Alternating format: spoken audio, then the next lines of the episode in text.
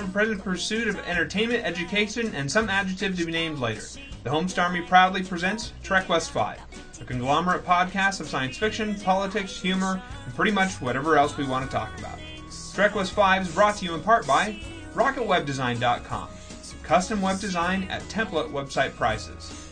Designs by Didi.blogspot.com, your online home for all your digital scrapbooking needs. Need a home along the Wasatch Front? Contact Lisa DeBageray with Kirkham and Friends Real Estate. No one will work harder for your home. And thehomestarmy.com, blogging to the world since 2004.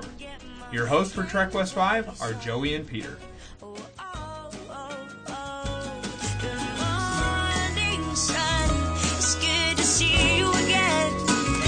Good evening and welcome to podcast 148. I am Peter. And I am Joey. Uh, welcome back, everyone, and hope you're ready, ready, ready, ready, geared up for Battlestar Galactica. Um, took a week off, raised some money for kids. How much did you guys end up raising? So I well, before we get to that, I just want to point out no one should be angry or upset that we didn't record. It was for the children. I just want to point that out. Well, but for your children, right? No, no, not for my children. Not for my children.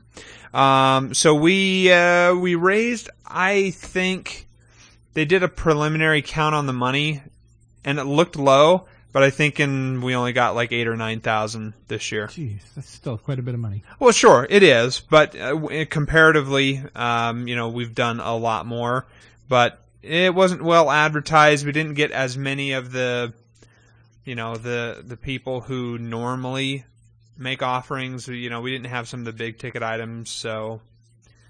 But that's all right. I I think I spent a little over three hundred, Okay. so they got a good chunk of my dough. Um, and Well, that's all that really matters, as long as you parted with your money. Uh, okay. Mission accomplished. Uh, okay, Joey, any announcements? So what's going on with you? Did I mention I moved into a new house in our last recording? You moved? Yes.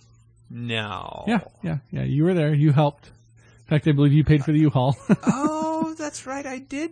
Oh, okay. Yeah. All right. That make that day makes a lot more sense now. you thought we were just I thought we were committing a crime. okay. I really did. I'm glad that you just rolled with it like that. Then good information. you know, I wasn't. future. I wasn't going to question you. We've been friends long enough now. There's just, you know, I'm not going to ask. You know, just go with it. So yeah, you're all settled in, though, right? yeah, yeah. Um, actually, if uh, request throwing this out there, if your wife is making any more of those pumpkin chocolate chip cookies that you hated so much, I will bring you some. you bring them. All right. You get them here.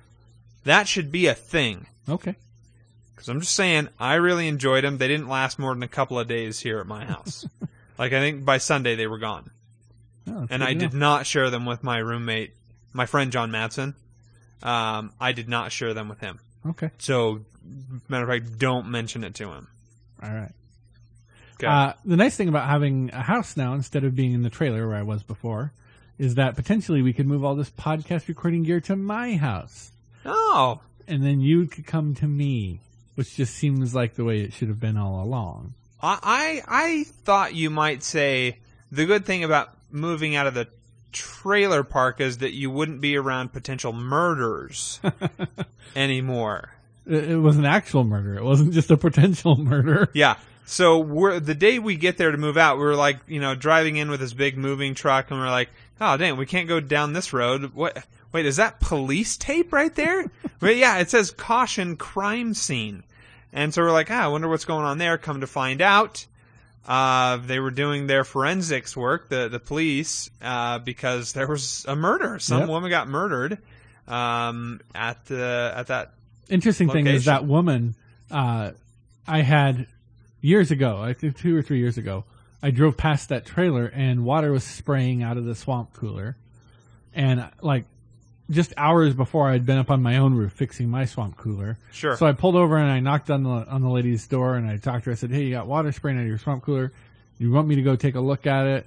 She said, "No, no. Just do you know how to shut the water off? I don't know how to do that." And I said, "Yeah." So we t- I took her around, showed her, showed her where the valve was to shut the water off, and she did that. And then she said, "You know, I'll, I'll have my boyfriend come look at it." and uh, he is wanted for questioning. He's a person of He interest. is. Uh, so that means he did it. Um, and if you see this uh, man in your neighborhood, don't uh, don't hand him a knife because uh, I guess apparently that's what he did. Uh, yeah. Anyways, a creepy place. Glad Yeah. you're out of there. I'm glad you're just in a regular home, um, and uh, and whatnot. So, hey, I couldn't be happier. Couldn't be happier. I could. Oh, I'm just saying. Could be happier. oh, I thought we reached the level at which happiness. Uh, Topped out. yeah.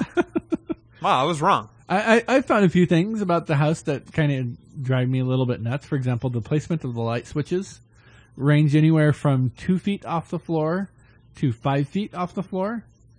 And they are not, I mean, there's like a, a standard amount of distance most of the time that You, are you looking for a Goldilocks zone of, of light switches here? Or There is something? one, Wow, right? wow, wow! You really are the one percent.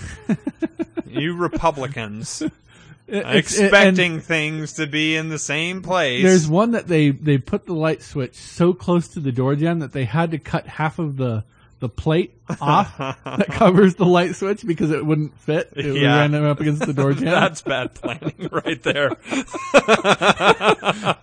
anyway, I'm not, I'm not, you know, not necessarily complaining. I just thought, Yeah, I was- mean, because you still got electricity. The lights are yes, turning on. absolutely. Not, I'm not upset. It's just kind of a funny thing. As I walk around the house, I'm like, it's like a drunk person installed the light switches. in this Hey, house. this will be fun right here. uh, awesome. Well, the one in the shower I thought was an odd place to put a light switch, but you know I wasn't going to question it. Um, Pete, do you have anything to announce? I do, but we'll wait till next week Okay. on, on one of those things because it's kind of cool. I'd like to actually have the thing here Uh, okay. before we announce it. Um, How, how, how's our Kickstarter project going? Oh, we're gangbusters. We have already had so many people uh, make promises to, you know, Potentially, potentially, consider thinking about giving us money if a Kickstarter goes up, which I think is that's like grassroots kind of stuff. Like Right. that's you know grassroots campaigning, you know, in the season of election and whatnot. So I I think we're we may not even need to do the Kickstarter anymore. Maybe Obama will give us a free soundboard. Oh, our Obama mixer. that would be pretty sweet.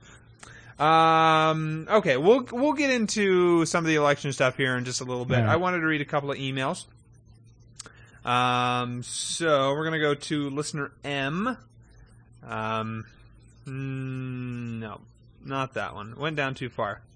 Okay, we're gonna go to uh, listener Moneybags. Um, at least I'm I'm pretty sure that yeah, this is listener Moneybags. I forgot. I was just looking at his real name and I was like, oh crap, what was his nickname again?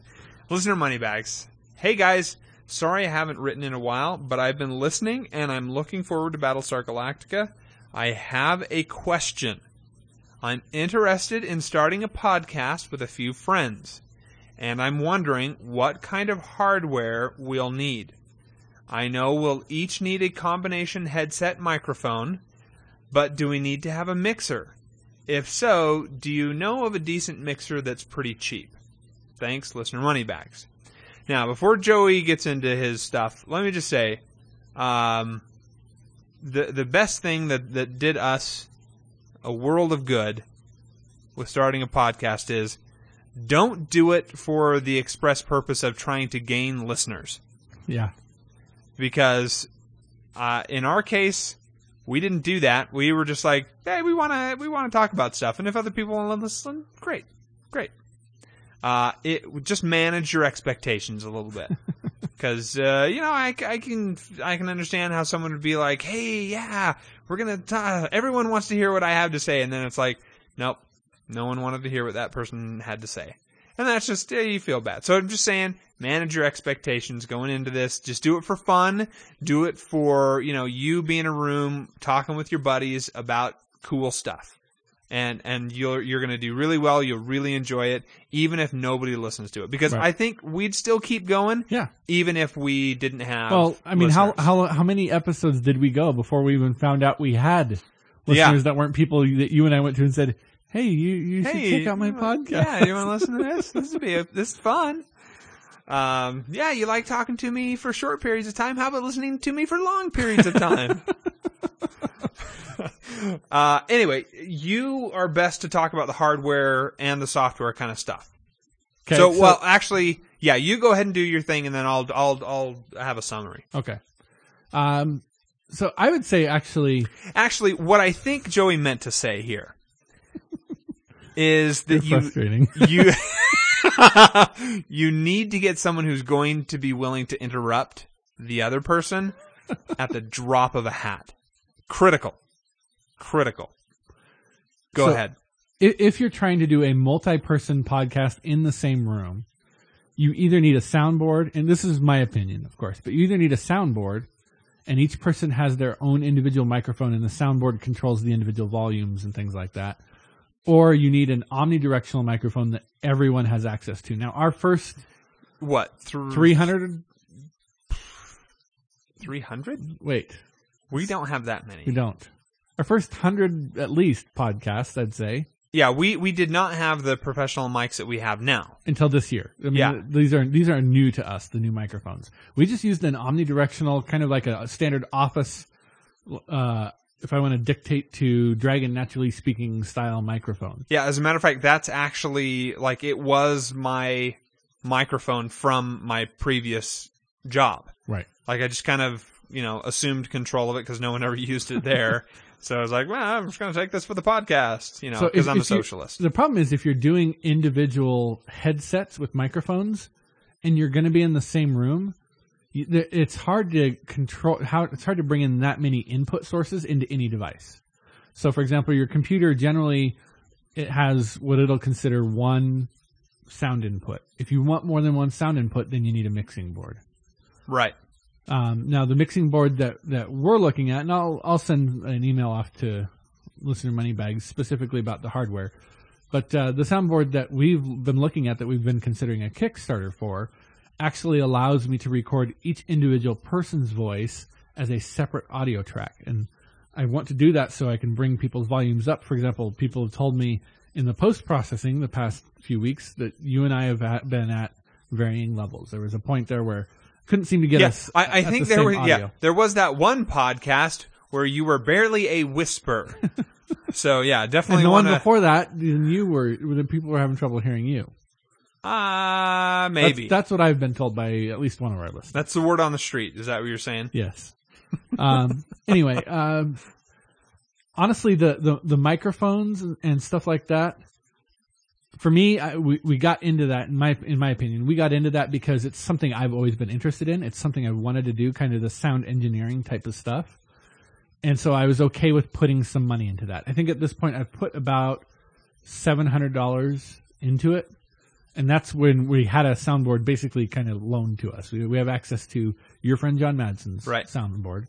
Um, so we didn't have to go out and, and do that investment. A good soundboard, you're probably going to spend at least $500, maybe as much as a $1,000. That's kind of the, the, the, the range you probably want to be looking in. Here, here's here's the real thing to consider. What number one? What's the purpose that you're wanting to do the podcast for? Before you go out and spend the money to do something like this, just get a feel for you know what what you want to do with your buddies before you go and you know drop a, a you know A thousand dollars. a chunk of change for for some nice mics, stands, a mixer, cords, you know, even software for your computer if you end up needing to get you know go that far. Um, just because fads come and go. Yeah. I've got a few things uh, you know in my life where I'm like, yeah, why did I spend that money for that? I well, you know, worst decision I ever made, you know, kind of thing. So just yeah, feel it out. I, I think Joey and I, you can speak to this, but I think we got by great for quite a long time with just the very basics. Yes. Just that, you know, omnidirectional mic, you and I sitting around a, a table essentially So talking. We had a, a then, cheap laptop that was a basically. Yes. I went to a, a used computer store where a company where companies sell their obsolete hardware, and I bought the cheapest laptop that I could get my hands on, And Well, you never told me that. We- We've been cheaping it out all this Oh, yeah, time. yeah. I can't well, our, our, our desktop machine's right there, but you you have not yet set up a podcast booth for me, so No. I haven't, haven't set up the desktop. But uh, when you go to do the software, I would actually strongly recommend, at least at the beginning, that you start with a piece of software called Audacity. You can get it from audacity.sf.net. It's free open source software. It works on Windows, Mac, and Linux. Which means being free, that means you can sell it to other people and make a profit off of it. Actually, you can. Don't know that you would be very successful in that because they could just go download it for free. But Yeah, Um, but they, you don't tell them that. ah, see that you're required to do, unfortunately. They won't know. But uh, it, it's free and it's it's a pretty powerful editing suite. And it's not what I use to record anymore, but it's still what I use to edit because I find it the easiest interface to actually do the editing and the slicing and things like that. Um, again, you and I, we've mentioned before, I know on the podcast, but I'll mention it again. You and I do a lot more, I think, editing and, and post production of our own podcast than maybe some other people do. They just kind of, yeah, whatever went into the mic, that's what goes up on the web kind of thing. yeah, we don't do as much anymore because we've gotten better at it. So, you know, we don't have the long periods of break where we're like, oh, dude, I don't, I don't, I don't know what to say. Whoa, what do you want to, uh, do you want to, can you say something? You know, we used to do that a lot. And so we just wanted to sound cleaner and a little more professional. And so that's why we spent so much time editing. and then and then uh, I think as a natural outgrowth of all that editing work, we just tightened up our conversation because we're like, I really don't want to do that, all that work anymore. so laziness, laziness drove us to a better sound. that's that's what drives the world laziness. Um anyway so uh just to sum up here um do it because it's fun because it is. It's a lot of fun. Sounds like you're you've got a good group of people. It's it's your friends that you want to do this with. Um and then you know just do it for fun. Don't don't go crazy buying stuff you know just try it out a few times and, and see how you sound and uh, you know, once you got it set up and, and you're putting stuff out there, let us know. We'll we'll happily you know pimp out your uh, your podcast Sure. to to all of our listeners for sure, um, and to any of our friends if you know they sound like you know it sounds like something they're interested in. Yeah, definitely. So. Uh, yeah, de- definitely do, you know, keep us involved with that because we'd love to, you know, help out if we can. So in that vein, Yes. Good segue. Good segue. uh, you, our- you're part of another podcast. I am uh, and a friend I- of the podcast, that I wasn't invited to do. Actually, you were invited, but you chose to go up in your bedroom. Oh, wait, I was chose to go up in my bedroom. Well, the first time we recorded it, you- Oh, that I was here. Yeah, that's true. and and so Go- we just wait. assumed that you didn't want to be around. You guys didn't set up a mic. Matter of fact, you put a paper bag over the the remaining mic and says no Pete on it. So I, didn't Brandon come on on Trek West Five? yeah, Brandon, uh, our, our friend Brandon Woolsey has been on Trek West Five a couple of times, um, and uh, is generally just a good guy. But he knows college sports. yes, He knows sports in football. general really, really well. Um, and so he does, he writes on the, our blog, thehomestarmy.com, um, a, a feature called Red, Blue, and Pigskin. And it's specific to Utah sports, so he covers, uh, BYU in Utah, University of Utah, uh, but he also covers, you Utah know, State stuff, you know, Utah State, Weber, any of the other colleges out there as far as football goes. And he breaks it down pretty well. His analysis seems to be pretty spot on. Um, and, uh, and so he, he records that with Joey. He's done a couple of them now. I think this was the third, wasn't Third, it? Yes. And so we'll we'll be putting that up. Uh, you can go to thehomestarmy.com uh, to be able to catch it there. I don't think there's a feed for it yet, so you just have to manually download the, the MP3 file. But if you're interested, take a listen to it. Uh, might be interesting. Okay. We have some more emails there. We do. Uh, we got a couple to get through. Let's see here. Listener Sigh. Our British friends. Well, just the one. Oh, all right. He's just one person. He Well. says, Sorry, go ahead. hey guys, a few weeks back you asked us limeys if the famous London police station Scotland Yard was actually called New Scotland Yard or if this was added by the Sherlock writers.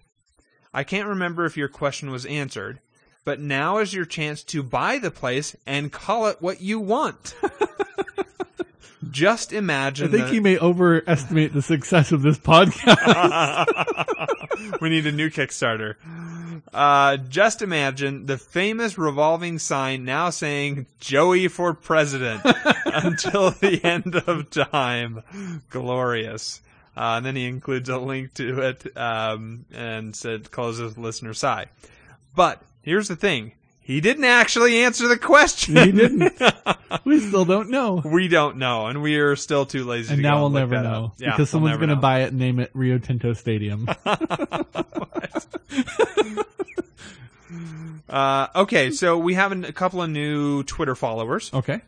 Um, Curtis, I don't know if you know him. He's a friend of mine. I work with him, and my uh, my supervisor at work, Andy. Oh, okay. Uh, he found out that I do a podcast, and so he's like, "Wow, wow, you guys even have you know Twitter? Like, what are you guys on Twitter? I'll I'll follow you." so be careful what we say. Yeah. no, we don't need to worry about that. Um, but anyway, he's following us. So is uh, so is Curtis now. Um, we might get Curtis to join us.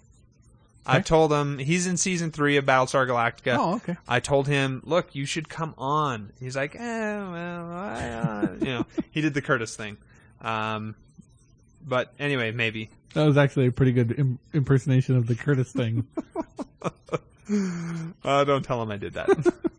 okay, next thing up. Um, you sent out the email. oh, I forgot. I forgot that I was going to hear about this. Um, now, Look, this is why you need to do your job. you Uh, leave it to me, and what do I do? What do you always say I'm going to do? well, I, I want to start off by saying I really appreciate you being being willing to step in. Now, the last time I had you send out the uh, the the email, I think what you d- ended up doing. See, I BCC everyone, and what did you do? You put it all of their email addresses in the to field when you sent it out. This is like a couple years ago. Oh, okay. Um, and so I said, Hey, I'm really busy. Can you just do this? You said, Sure, because you could tell I was having a bad Yep. day. And so you sent it out. It, it went out successfully, as as emails typically do. but uh, you know, it uh, it went out minus a subject. Yes. Joey. The subject line somehow crept down into the top of the email. yes, it was the subject line's fault. Really. Well, no, I'm saying I somehow, I, like I had typed the subject line and I had it in there, but at some point I moved it down for some reason into How the would body. you move- I don't know. I don't know what I did. I swear I pasted it into the subject line, but obviously I missed. He just he just did it wrong. He just did it wrong. there wrong. it is. I knew it. Uh, yep. Uh, You you were expecting it. It's it's all good.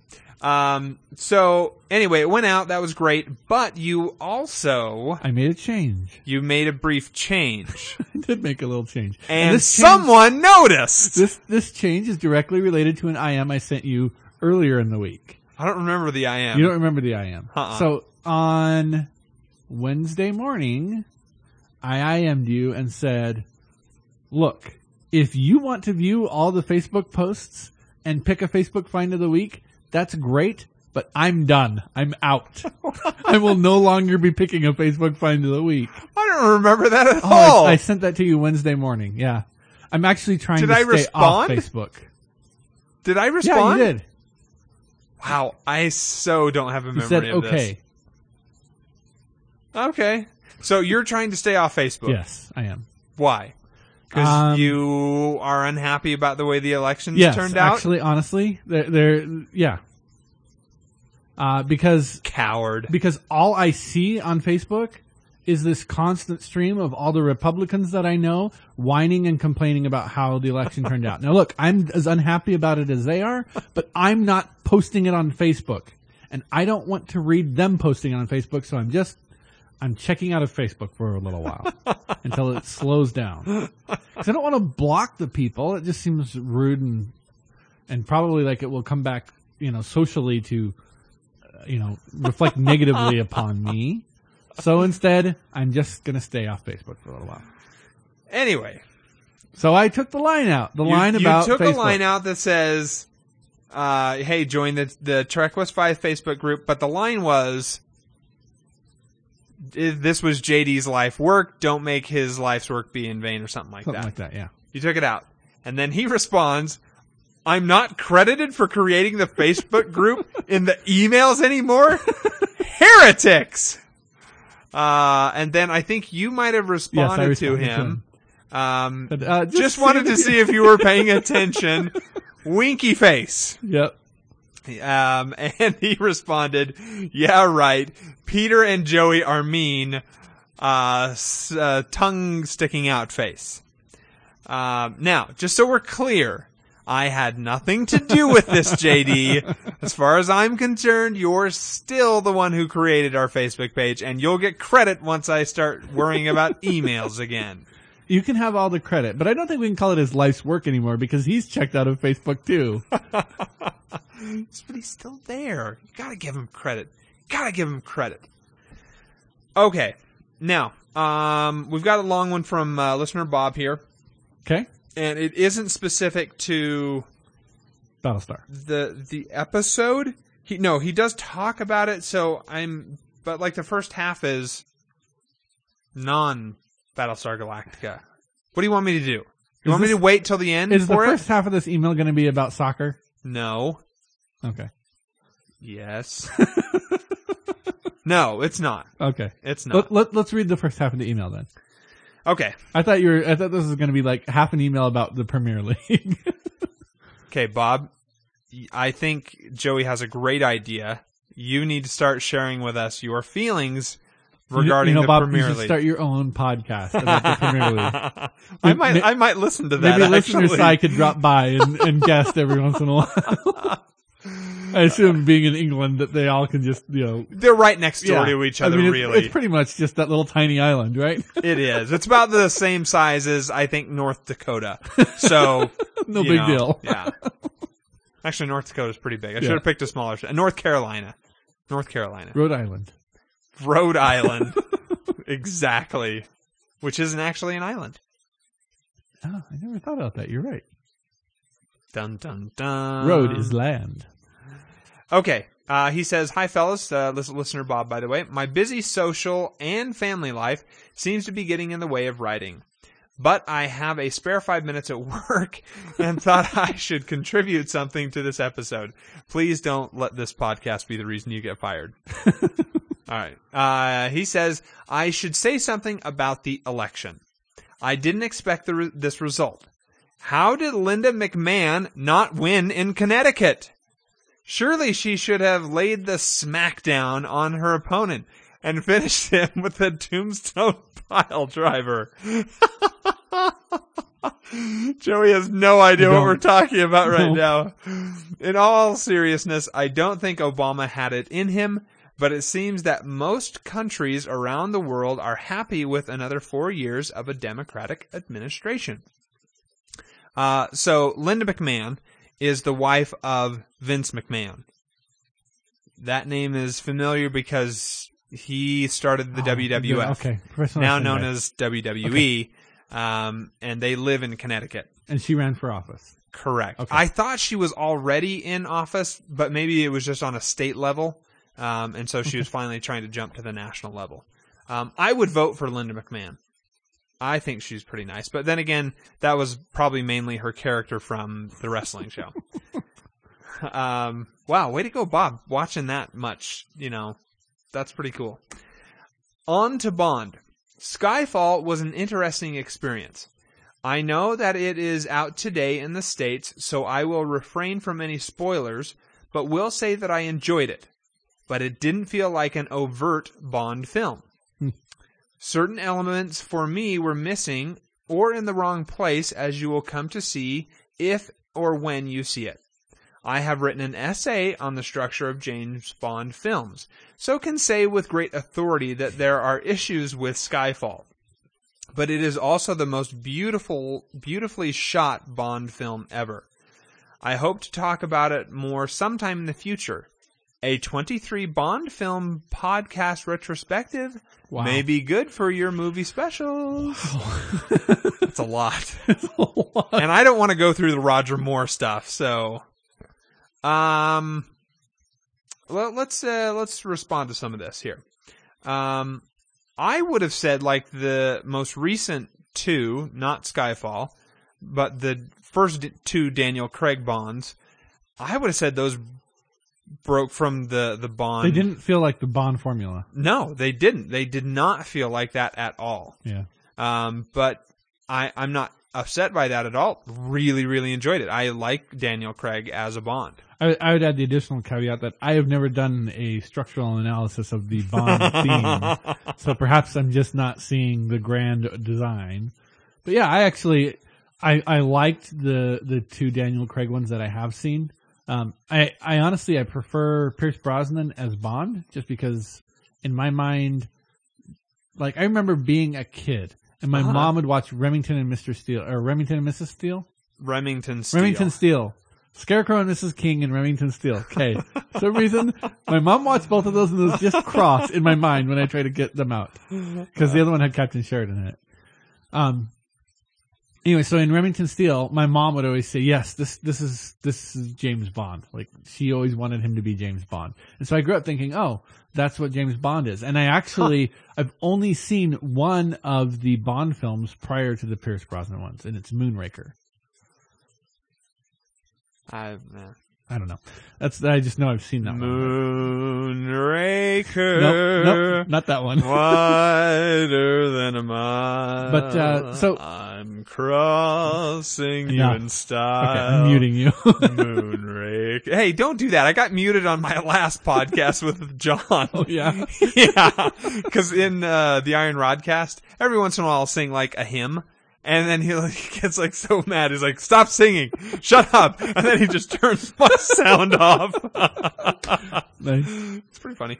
Anyway, I, uh, I I liked the feel of of the Daniel Craig movies. I you know I feel the same way about them as I do about the um the Robert Downey Jr. Jr. Sherlock movies. It's look these are no to me these are known quantities. These are properties that people are messing with, and why don't they just make their own legacy instead of trying to change the perception of Sherlock as an action hero or trying to change the Bond formula to be this more dark and kind of like I mean I don't know maybe it's just me but the Daniel Craig version of Bond seems more like a seems more angry than maybe some of the other Bonds have been.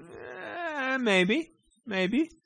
Anyway, it's just it's just a, a, thought that occurs to me. Is I wonder sometimes why people want to dramatically change the character of a piece instead of saying, you know what, we're just going to make our own thing.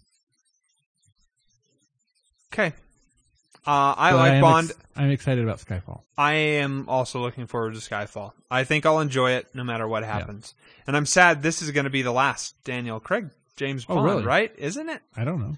I feel like this is the last Daniel Craig James Bond, Okay. which makes me sad. I, I think he's really, really great. Um, blah, blah, blah. oh, What was that? it was a sound. It came out of my mouth. Listener M says, Hail comrades.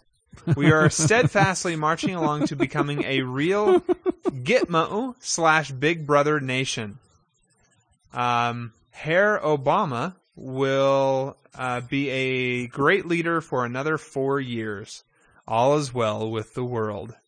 I look forward to hearing your thoughts and reactions to the election results. So, with that being our introduction, let's talk a little bit about the uh, the elections that Okay. uh, that just happened. Uh, we had uh, national as well as regional elections. Regional? Yeah, State? regional. Okay. Did you not vote for anything within your uh, area? That's your region. I, I voted. I voted on federal, state, and county. I'm not sure what you That's what regional. region is in this. Okay. It's not like the tri-state area or something like. I, What? I didn't know if we were regional. going for like That's our, our like your where you're from. like the NFL division that we live in. Oh, or- good lord. Although it would be awesome to have a vote at that table, wouldn't it? I don't know what I'd do with it, but it would be awesome. it would be awesome nonetheless. Um, okay, so let me just start off by saying everything uh, that I voted for won. Really? Oh, yeah, that got your attention, yes, didn't it? it? Did. Really? Is that true? Uh, no, actually, Okay. that's not true. But I did vote for President Obama. Okay. Here's why. Okay. My friend John Madsen, he's talked about this before. People in within the the national spectrum see Utah as what kind of state? Red. It's Republican. Yeah. Do, does anyone campaign in Utah? No. And I like No. that. They don't. They don't come here at all. They don't try and win our vote. They don't do anything. They just say, lost cause. Yep. We're not going to do this. And that's awesome. I don't like this. Oh. I would like them to start campaigning here. Not just because I want to get more robocalls, because, you know, That's what it's going to be. those Pete. were awesome. robocalls and commercials. That's what campaigning here is. I want them to pay attention to the issues of Utah more.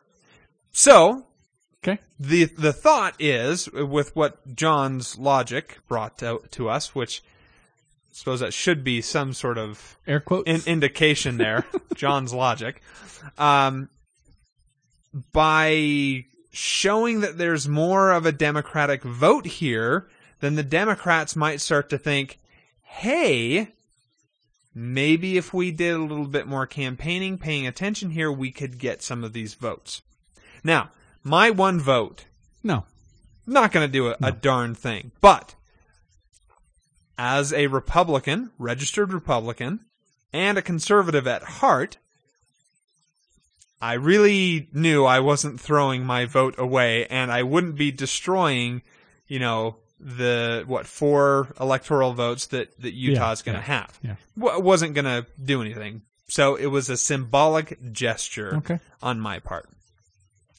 I voted for a Democrat in the uh, Senate race. I just could not bring myself to vote for Orrin Hatch. Okay. And I also did not vote for the Republican in the governor race. Okay. I could not bring myself to vote for Governor Herbert. Okay. Again, knowing that both of them would win, I it was just sort of like, you know what, screw you all, I don't care anymore. And then almost on all of the rest of the local races that uh, That are partisan? that I was in, I I voted Republican. Did you vote for school board? Because those are nonpartisan races. Yes, in the they are nonpartisan, and yes, I I'm just I did have a school board race. I didn't have any you did. information. I Okay. flipped a coin. Oh, Honest okay. to goodness, right, I right. flipped a coin. I know that's not great, and people would judge me for that, and that's fair. But I just didn't have any information at my fingertips when I was voting, and so being too lazy, I didn't do anything. Okay. So, what do you have to say about things? You're unhappy I am. I'm really unhappy. because Governor Romney didn't win Yes. and Mia Love didn't win. Yes. And, and I want to be clear. I, I I really want people to understand this because it's important to me that people grasp my, my, what I'm going through here. Um, I did not vote for Romney because I hate Obama. I want to be clear about that. Sure. I voted for Romney because since I was 18 years old and had the right to vote, I have been saying out loud and to myself, I really wish this company would hire a businessman who has proven he can turn around things that are fiscally screwed up. And we should hire him to fix the finances of America. This was our shot at that. Probably the best shot we've had in a long time. In my opinion, uh, it was a, a shot at at getting that. Um, and I so I was not voting. This is the part that makes it so frustrating.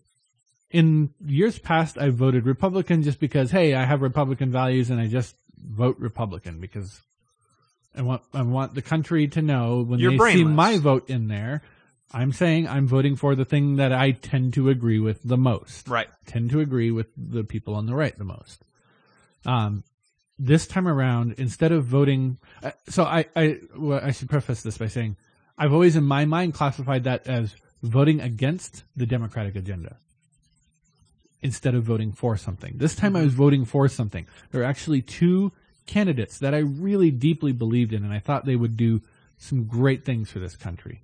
And it was frustrating to see them lose. It, you know what? When McCain lost, I'll be honest, I wasn't sad because I didn't want McCain as president. I voted for him Yeah, I didn't want Romney Because as president. because I didn't necessarily want Obama as president either. I felt like I had two bad choices.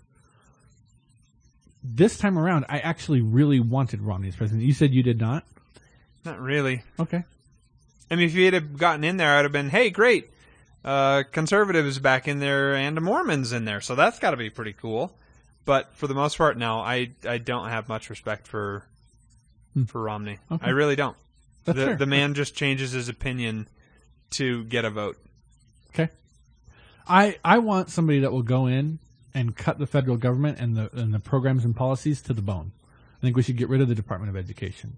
I think we should get rid of the funding PBS. going to PBS. Yeah, I think that was that was a great comment on on Romney's Oh part. Oh my gosh. it makes up such a small percentage of the of the budget though. But it, it shows it shows nothing. it shows that you're willing to take things that are popular and get rid of them. oh, because they're a- bad. No, they're not bad. They're You- not bad. You The- think public spending television? spending the money on it when we're in a national financial crisis is a bad thing. I'm saying cut something else. I'm- PBS I'm, saying helps. cut it all. PBS too, but cut it all. There, there is a lot of overhead. I, I think the entire federal Department of Education should be fired, gone, out of there. I want them all gone. Return it to the control of the states. Anyway, that is what I was hoping for in Romney. That's Joey, what I ha- felt. Joey that- hates Big Bird. that's what I felt like we would get, and I'm disappointed that because to me it feels like people went in the voting booth and they chose between a handout that's going to destroy us financially or a guy that's that's going to cut things that are popular because we're in a bad financial situation. That's like emotionally, I, like intellectually, I realize most people probably didn't boil it down to that, but I had. And so to watch people watch those votes rack up for Obama was frustrating to me. I'm like, great. I, I'm I'm so glad that this country is voting for the handout over fiscal responsibility. Here's the thing. I just did not hear any part of what Romney was saying that was specific to here are the things I'm going to cut. I agree with what you're saying there, and I think there's a specific reason because he knew that was going to cost him votes. Not because he wasn't going to cut them, but because he knew saying it was going to cost him votes. Yeah, that that's a coward's way Okay. of doing things. And I don't respect that. Okay. I, I I respect the action more than what got him there. Anyway, it doesn't matter. It's all We've moot, got two right? more years until the next presidential cycle starts. Um, I, Hopefully, this everyone can relax. here's here's the problem we're going to run into. The general tone in both Utah County, Utah State, and as far as I can tell, because I'm not as plugged in, but as far as I can tell, nationally, the response from the GOP has been, well, we need to run further to the right. We did we did lost this election because we were not ultra conservative enough. Yeah, which is stupid. Yes, it's just it, You it- need to find the moderate vote. The fringe is what's killing the Republican Yeah. Party right now. but they're running further to the right because they're they're injured over this loss. Yeah. Uh, listener M's, uh, he goes on a bit to say, I was a bit bored watching the election results on Tuesday until I turned over and saw a good old party girl, Diane Sawyer, drunk and hung over on the air. It was pretty fun to watch her slurred speech and confused comments. I I missed that. missed that, unfortunately. That would have been fun. Um, did you also notice this, the stock market dive for Yes. the two days after? um, uh, anyhow, we can enjoy a brief respite from campaign ads and political flyers until they decide to start the, the campaign again. So, that was uh, listener M. Um, Joey, Facebook find of the week. Don't have one. You've watched some things. Uh, I guess I have to give it to John's. No, you can't give it to that. There were other things. Trying to remember what I even saw. I guess I saw the OSU thing. You saw the princess thing. The Disney princess thing? I don't think I did. Oh, that's too bad. Uh, I think it goes to the OSU marching band. Actually, I I had seen that one. Um, It was intense the way those guys were getting through there marching. There was something else I thought uh, Fishhead had posted up, but uh, I can't remember what it is. Um, but yay, Yay, Facebook. Okay. uh, that was exciting. Brainy. Yes. He says, Hello, Braination. Dudes, I think it's super awesome that Joey will be watching Battlestar Galactica for the first time. I promise not to spoil anything, and I hope that we can reel in some new listeners who are in the same virgin boat as Joey. I. I am excited to start the questions for Joey segment to hear the predictions made and then laugh at them and say, ha ha, you have no idea. So hold on to your butts as we enter the Battlestar launch bay for this week's segment of Brainy's Nook of Darkness. All Along the Watchtower by Bob Dylan, Part 1. We close our celebration of Happy Halloween month of epic music with one super kick uh, kick a song all through the although the tune was released 44 years ago it is continuously reborn by artists who have been influenced by the timeless ballad so why have Neil Young, Van Morrison, The Grateful Dead, Dave mm-hmm. Matthews Band, and U2 all chosen to add this song as a staple of their live repertoire. Six months after Dylan released this epic ballad on the album John Wesley Harding, Jimi Hendrix chose to electrify the folk anthem and in turn established the iconic moment in the early years of rock and roll. In order to fully appreciate this song, we must understand its origin. Probably the least helpful method would be to ask the creator himself, for he will never give you the answer that you want to hear. He always answered queries about the meaning of his songs in the same fashion. The composing that composing his songs was just something he had to do. Songs are how he deals with the world. The album marked a surprising return to folk for the minstrel of the 60s, whom only two years prior had been declared a folk pariah. In 1968, when the song was born, our society surely shouldered the burden of the aftermath of one of the most socially tumultuous decades of the 20th century. Dylan penned the tune during the first hiatus in his already larger than life career and his life in the public eye. The hiatus was the result of the of the need to recover from a severe motorcycle accident in 1966. That year he had been touring the States and the UK, and every show he did would play two sets. First, he would do his super famous folk songs like The Times They Are a Changin', where he offered an intimate soul performance with just guitar, voice, and harmonica. He would then take a set break and return to the stage with a full band, full of electric, crunchy, gritty, distorted electric guitars, and he would do his newest songs, such as Maggie's Farm. A song about how everyone is pissing him off. The folk loving crowd would then violently boo him for he was tainting the purity of the folk movement. The crowd would hiss and sneer, and Dylan would just keep singing. His album, Live at the Royal Albert, features one disc for each set. On the second disc, he introduces Like a Rolling Stone. Someone in the crowd shouts, Judas! the song creator just laughs and says, I don't believe you. Then he loudly rocks their snobby faces off as the world of music continued to be crafted and expanded by one of the most influential songwriters of our modern era. Of course, nowadays Dylan is exalted and championed for his revolutionary bravery, and he opened the door for countless others to follow in his footsteps. So, what does the song mean? Some say it reflects Dylan's exploration of the Old Testament during his rehabilitation. Others say it is a social commentary about the power elite. I find meaning from the relationships. The first line is, There must be some kind of way out of here, said the Joker to the thief. So, something bad is going down and they must flee. Not unlike the humans in the Battlestar Galactica pilot, must escape the Cylon attack.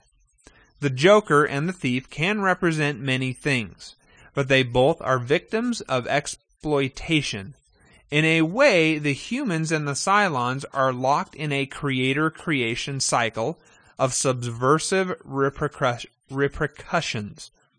Just as Watchtower was incited by events of the 1960s, Battlestar Galactica was heavily influenced by an unprecedented political landscape spawned by 9/11. So next week or whenever the overlords record again, we will dig into the meat of the song's savory imagery. But until then, let's delve into the first half of 2003's Battlestar Galactica miniseries with, I'm going to guess, about 20 exclamation points following that. okay. Uh, thanks very much. I So you didn't have uh, any questions for me? he well within the context of Oh, his Battlestar Galactica stuff, he will. Um, so I didn't realize that Bob Dylan had written that. Oh, really? No, I I really thought it was a, a Jimi Hendrix thing Okay. because it is kind of crazy out there, which is Jimi Hendrix. Yeah. Um, I don't like Bob Dylan as a singer. Oh, okay. I think that man is terrible. Absolutely atrocious. But let him write songs till Yeah. the end of the world because the man knows how to do that extremely well. Yeah, U2 also does a uh, a version of "The Times They Are a Changin'." They only do it at concerts. They've never put it on an album, but uh, they do it usually between their first and second sets. So either as they're leaving the stage from the first set, or as they're entering the stage after the second set, they'll do "The Times They Are changing, and it's awesome. I, uh, you know, I would love to have been able to go to an acoustic concert with Bob Dylan doing the folk music because I actually really like his folk music. Huh. All right. Well, nothing wrong with that, I guess. Uh, okay. Joey's Culture Corner. Okay. Uh, this week, Joey's Culture Corner is about the upcoming PBS special, First Freedom, The Fight for Religious Liberty. Really? Really? really? PBS? Yes. After you wanted to cut its funding. Yes. Wow. Wow. Hello, pot? Yes, it's the kettle. You're black. Go on. You know, PBS could totally survive on personal donations instead of having to come out of the tax base. No comment. All right. So uh the this is a movie that was made by Lee Groberg, who's made a, a couple other documentaries about religion and how it's affected the, the trends of human culture. Um, I think probably his most famous one. I want to call. I want to say it's called "Fires of the Faith" or something like that. It's about the creation of the King James version of the Bible, and the you know the actual political interplay and things that happened during that process of trying to create a a common man's version of the Bible. Hmm. Um, Interesting that that's the common man's version now. yeah. Because it's not today. What do you mean? Uh, when people, Are you talking about like the NIV or something? yeah, the- when they hold a Bible, they are not holding the King James Yeah. Bible. Okay. I I, I didn't understand, but it's not like that's a, a Bible for the elite or something. It's a Bible that no one understands Okay. because they don't understand the the the language of it. Okay. Anyway, so this is this is a movie that was done about the founding of America and its basis in religious freedom and how you know the the the the debates and the battles that went on among the founding fathers in that first generation of really American Americans, United States of America. In that first generation, some of the battles that went on politically and openly about religious freedom. Um, I, you know, I, I won't, I won't hide the fact it, it's Lee Groberg is Mormon, so it's it's done with a very, um, He's a religious man. yes, yeah, you know, it's it, he has he has a an opinion on the topic, and a lot of the things pivot towards that opinion. Um, that being said, I got I got invited to go see a premiere. Uh, so we watched the first forty five minutes of.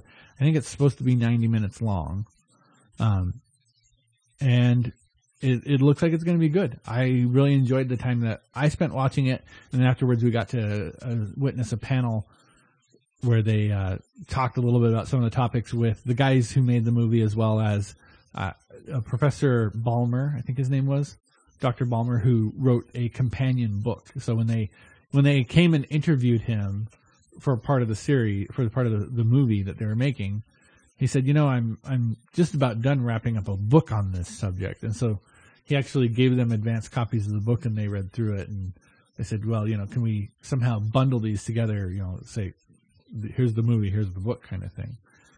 Um, I didn't buy either the book or the movie because that's really why they invited me.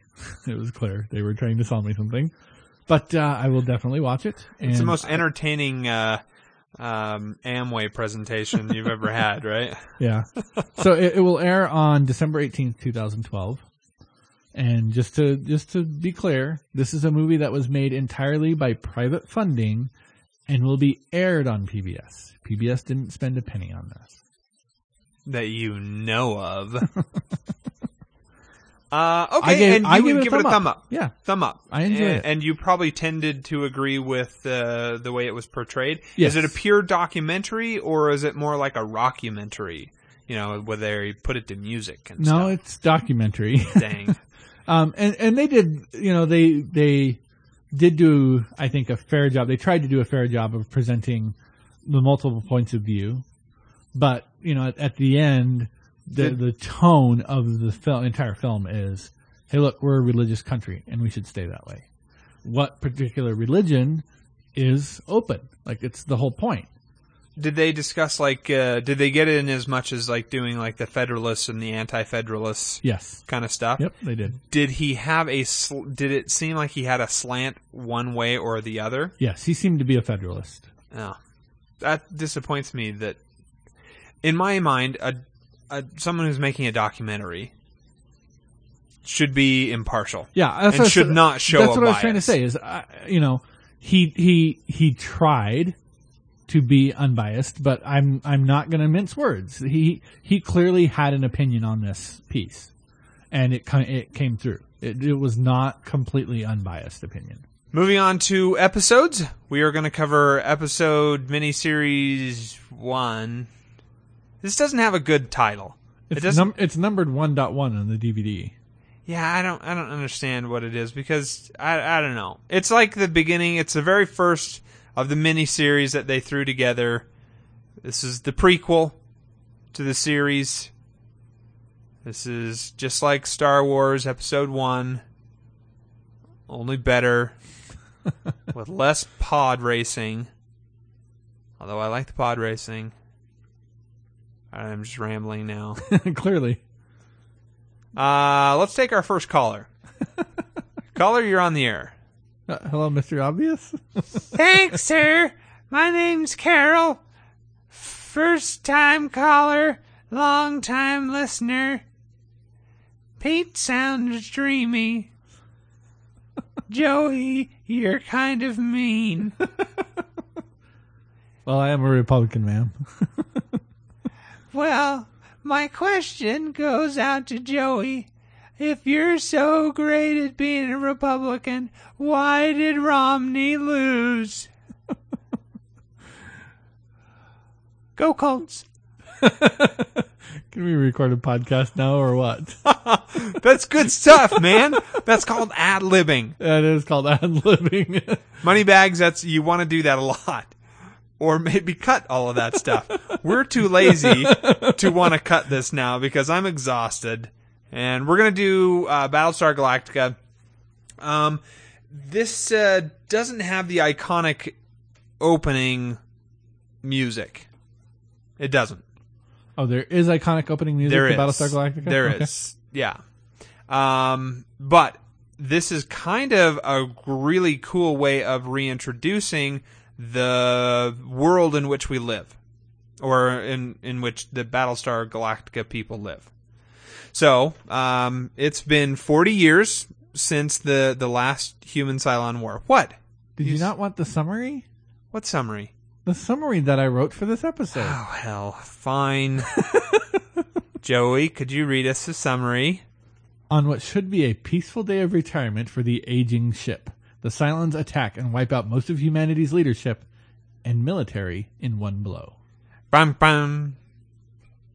That was the Law and Yeah, Order. I got sound. it. No, I knew exactly what you were going for. Um. Okay, so this is a really great introduction to um. So my, my first question is, how much of the backstory do we actually get to see? Like over the course of the series, did they introduce us to the first Cylon War? And Not really. oh, that's unfortunate. Like, I, I think the whole point of it is because they show some of the schematics. Like, you have that guy who's going in there and he's sitting down and he's kind of leafing through the the schematics limited of, of the we have, original, you know, the The trooper things. chrome toaster Cylons. Yes. Um, and so I think we're supposed to infer that it's kind of that, but it's not. Okay. It, it's, you know, completely, you know, started over, basically, uh, for the this run of Battlestar Galactica. So this isn't a, you know, a continuation of what happened in from the 70s. Oh no, I wasn't asking that. I was just saying, do we get to see within their definition, their the backstory, the first Cylon War that happened forty years ago? Not really. Do we get any of that stuff? I, no, n- not to any degree that you're looking for. Okay. I think they may cover it little pieces Like here and there. kind of or- Maybe. I, matter of fact, I don't even think there is a flashback. They might talk about various story pieces that you know have led to why we're in this position now. Why are the Cylons suddenly coming back? You know, because there is a piece, and so every year, you know, there's this place where they're supposed to come and meet together. The Cylons haven't been coming, Yep. and Which should be worrisome. Maybe if you're paranoid like you and I are, Okay. That's fair. I am paranoid. but who knows what culture that these people uh, are are in It just right seems now. like we barely won or even like achieved a tie or a stalemate of some kind. Remember, that's 40 years ago. Right, but I'm saying it seems like we just uh, like the the impression that you get from within the series that I came away with was that we achieved a stalemate. Nobody really won, nobody really lost, Yeah, there's definitely a truce. and the Cylons just withdraw for 40 years, and we've never heard from them for 40 years. Seems like maybe that's a, a problem that needs some looking into. I don't know. Peace for that long, When people enemy goes people dark on grow that long? complacent. Okay. They it, it, it's not fair. They shouldn't do it. You know, they should be paranoid like we are, but they go complacent. I'm pretty sure all my enemies are still out to get me. Admittedly, it hasn't been quite 40 years yet, but People never elect Joey. Ever. and uh, uh, so this guy's up there, and he's asleep. He, you know, he, this is supposed to be. I'm assuming, you know, uh, they don't really send someone yeah, super important up to this. post. Yeah, um, but someone shows up, Yeah. and And the first robots look killer. Those guys are awesome. scared the crap out of me. if I was a ki- little kid and I saw those things, I would be scared. I was trying to communicate to my wife like the the how from watching Battlestar Galactica when I was a kid, anything with a glowing red that moves back Uh-huh. and forth is automatically like evil or at least very very powerful. Because I got thinking, I was like, well, there was KITT and he Yeah. wasn't evil, Not evil. but I mean that red line moving back and forth is just it gives me chills. It just does. It absolutely does. Even more so now because it's that much more intense. yeah, Um, because the robots do look scarier. yeah. They do. they look tougher. they walk in with these guns for hands and then they shift the guns into actual hands. But the most clawy looking hands ever. yes. Creepy scary. And then What sounds like another robot coming down? Nope, a woman in high heels. A hot woman in high heels. And this is the uh, the hot blonde um, in red. I'm just gonna give this away. You're gonna see her in red a lot. Okay. Is most of it hallucinations? Uh, I don't want to answer that yet. Okay. All right. I, I don't want to answer that. But uh, we know her as, and we'll we'll actually get this name here in this episode, number six. Oh, she actually goes by number six. Yes. Okay, because she did say there are twelve models. I'm the sixth, but she, at no point did anyone actually ever call her number six or give her any kind of name. So I didn't know what right, we and to call and her. she couldn't really because at that point she's trying to blend in, right. Sure. and uh, and so it's at the end where once we see her in her real element again. This whole episode is in just introducing the world. Right. We're building the world that this that we're going to be in for the next four seasons.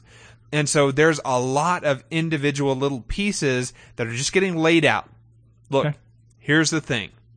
Just be introduced to this thing and and get comfortable with it. And I'm totally comfortable with this hot blonde being in this uh, series.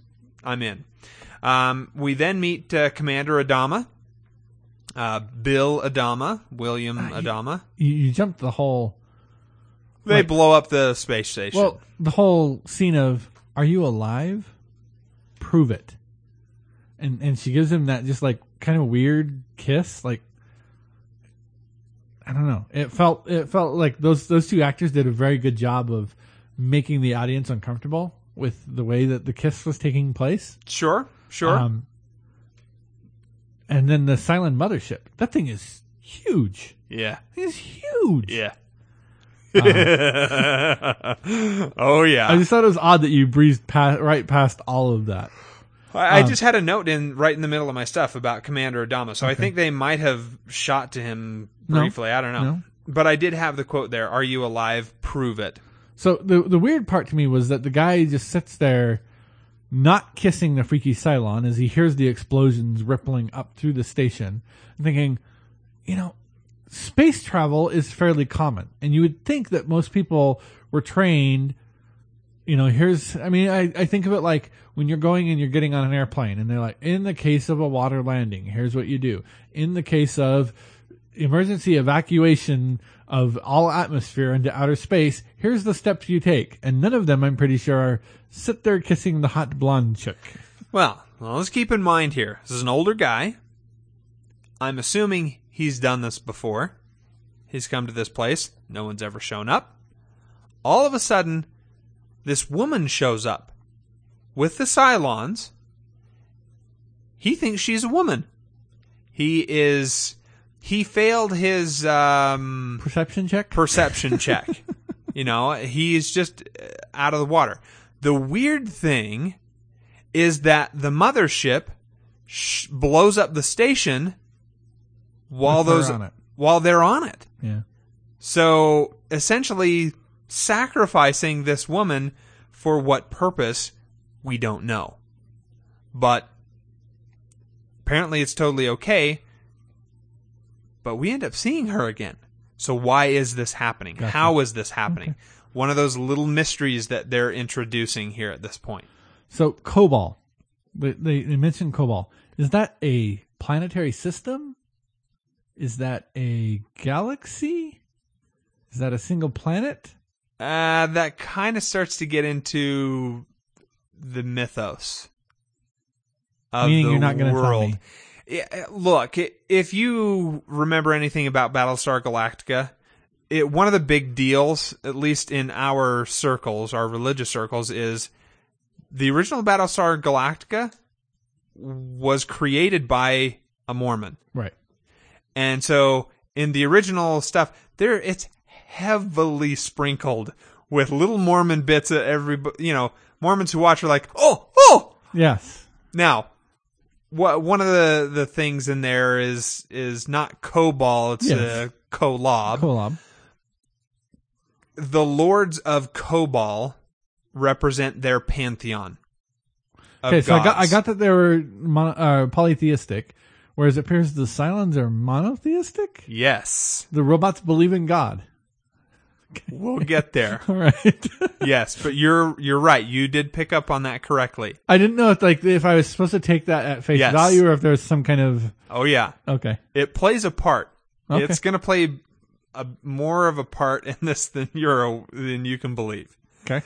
Um, so the the lords of Kobol, um, essentially have like this that that's part of their pantheon.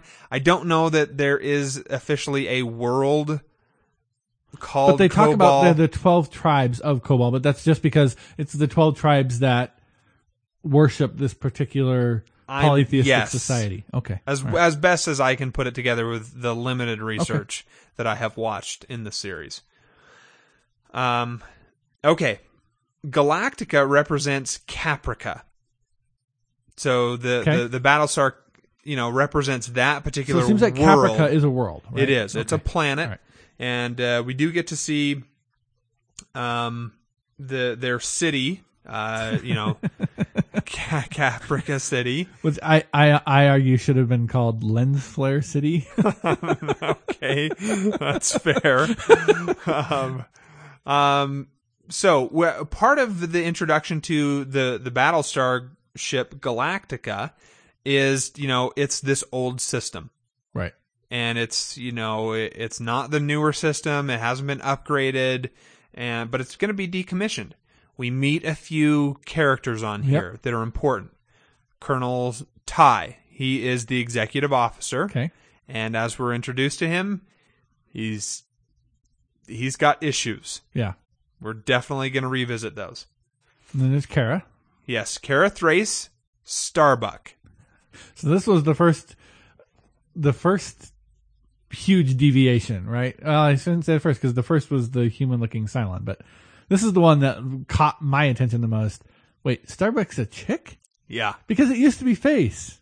Yes. Uh-huh. Correct. I had trouble with that, but I actually, uh, I've seen this actress. What's her name again? I can't remember. I don't know. the top of my head. I'm Anyway. not a huge fan of her. Um, I've seen her in the uh, the TV show Longmire, and I really like her in that show. And so I was I was willing to give her some leeway here with the character. It uh, I don't want to give away too much, but I'll just say now, I'm not a huge fan of her. Okay. I'm not personally attracted to the woman Yeah, either. no, no, I, I would agree with you there. Okay. Uh, then we also have the character Helo. Yep, You just got a brief introduction there at the beginning. Who- You'll see a who- little bit more later. he was on uh, Dollhouse. Oh, was he? I, Yeah. don't- I never saw a Dollhouse, okay. so. Um, okay. So then we get to the the actual city, Caprica City, which is the big big city there, and that's their capital. Um, and they're in that. We we see the the character of Laura Roslin, who again Mhm. going to be an important character here. She is getting news about her Terminal cancer. yeah, cancer. She's going to die. Yeah. But what interested me the most is the fact that it was incredibly loud. You hear the ships flying over. No, no, no. What you're hearing, and, and I actually think that this is this is really, really brilliantly done. What you're hearing is the the ship that she's in later. You're hearing it take off, and they do that because the, they're trying to make a correlation there between when you get news like that. So, speaking as someone who was once told by his doctor, it's possible you have cancer. Um, I can't say I actually heard a loud rushing noise, but I can say it was very, very difficult all of a sudden to focus on anything other than, oh my gosh, I've got cancer, which is not what he said. He said, you might have cancer. It turned out not to be cancer. Yay for me. uh, but, you know, it, it, it becomes something that you fixate on. And I think that's what they were going for, you know, the, the rushing in the ears kind of thing. We're supposed to hear, we're supposed to be put in her position where, oh, there's this loud noise. It's hard to think clearly because of the news she just got. If you get that from it, I'm okay with that. Okay. Yeah, I'm okay with that. Uh, th- there were a couple things back on, on Galactica. Uh, you, you, you seem to be going like hyperdrive through here. Uh, are you in a hurry? to- Feel free to stop Okay. whenever you'd right. like. So the very first interaction we see between Adama and Starbuck, I thought it was very very interesting. I, I still haven't figured out. I didn't think it was that interesting. I, I there's something to it. Like there's like a call and response kind of thing here. He says, uh, "What do you hear, Starbuck? Nothing but the rain. Then grab your gun and bring in the cat." We don't find out what that means. There's nothing.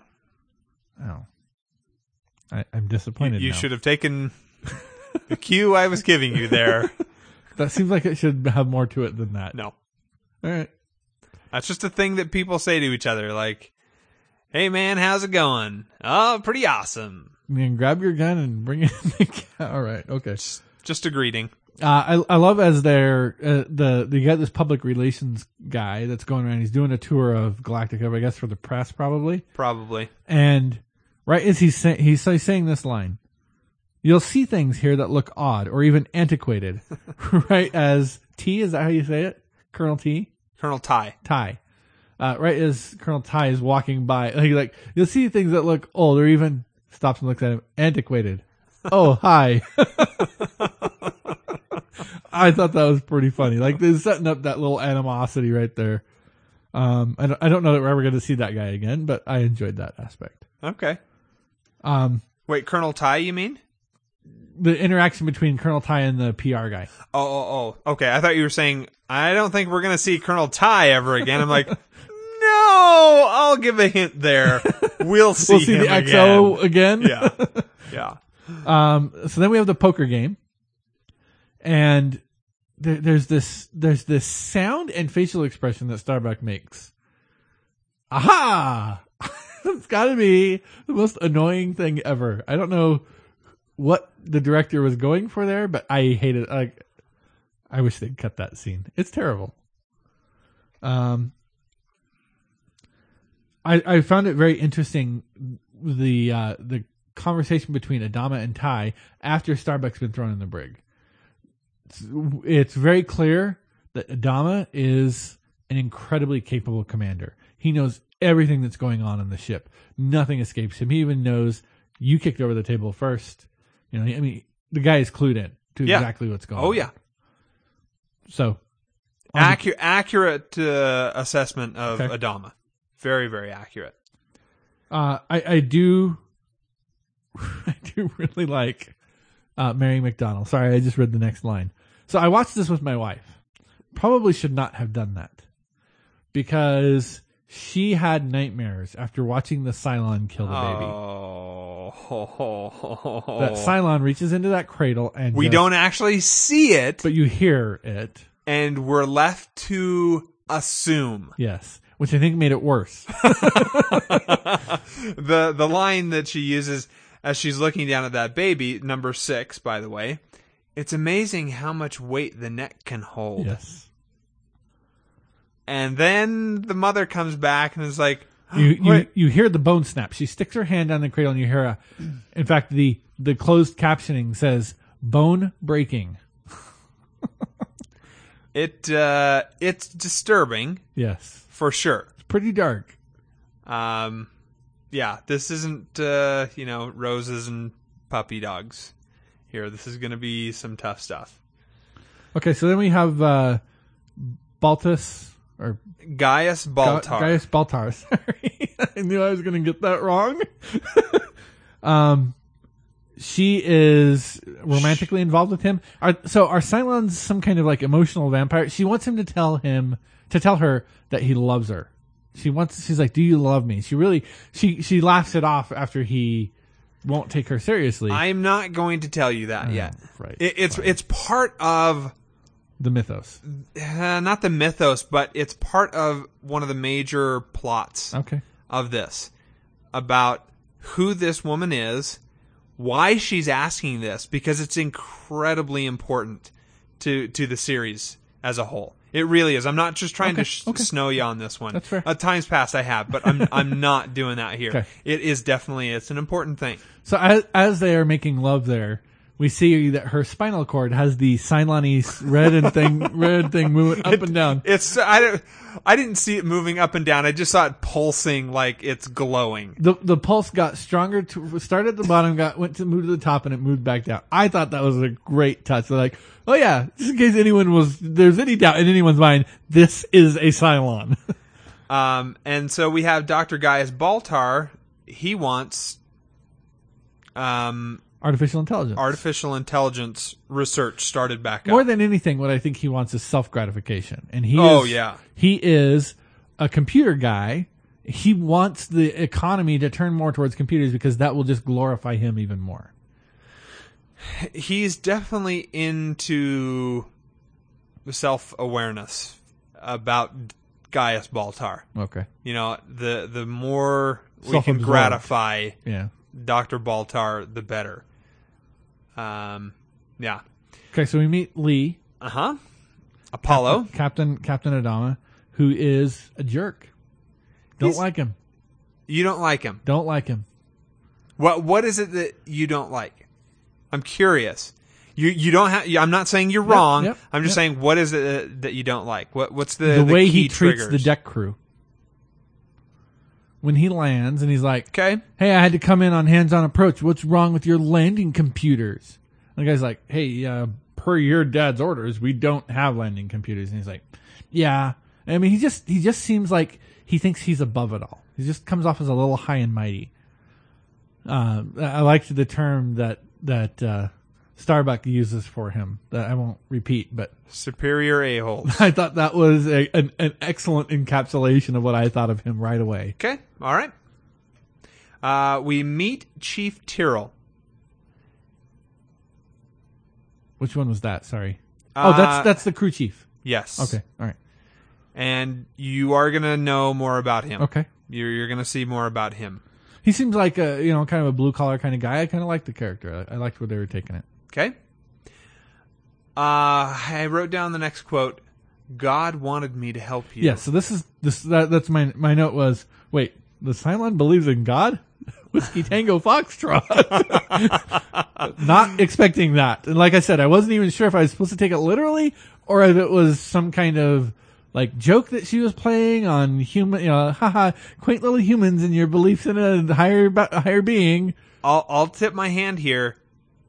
That's definitely a real belief. That they, she actually believes in God. Oh yeah. Okay. Do all Cylons?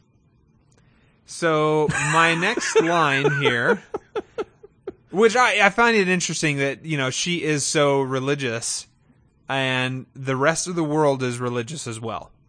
Um, so that religion is going to play a big part of this, and it's one of the Okay. re- one of the things that I enjoyed about Ron Moore's reinterpretation of this is that he didn't shy away from the religious aspects of Battlestar Galactica. He took it in a different area. He's not aggrandizing one view over another. He's just saying, look, these are issues. And let's talk about them through the vehicle of science fiction. I really, really love that. Gotcha.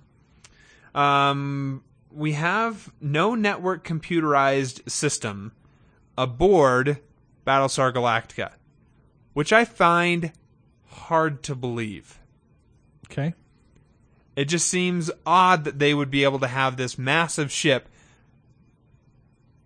and not have any sort of network. I, I just didn't, I've hmm. never understood this part of it. Well, Like I, know- get that they they haven't upgraded to the latest and greatest systems that are out there, but to suggest that the that the entire battle star has no internal network just because we can pick up a phone and call someone? No, I'm sorry. The lights that flash in various areas that are telling you something's going on in a different part of the ship, Oh, that's a network! okay. That's a freaking network! Yeah. Unless there's really somebody sitting there toggling a switch. How'd you like so to be it's that just guy? making lights turn on and off in various areas. you got some guy that has to go into the place where the fire is so he can turn the switch to green. yes. Yep. Fire out and I die. so seriously, you didn't have a problem with this. You, No. It didn't even come up for you. It did. It, it, it didn't because it's You- clear that they they are going for a very strong naval aspect here with the ships. You know, there there, there have been like I would say Star Trek: The Next Generation did not so much really cover the military aspects of running a starship. It just kind of everything just kind of worked.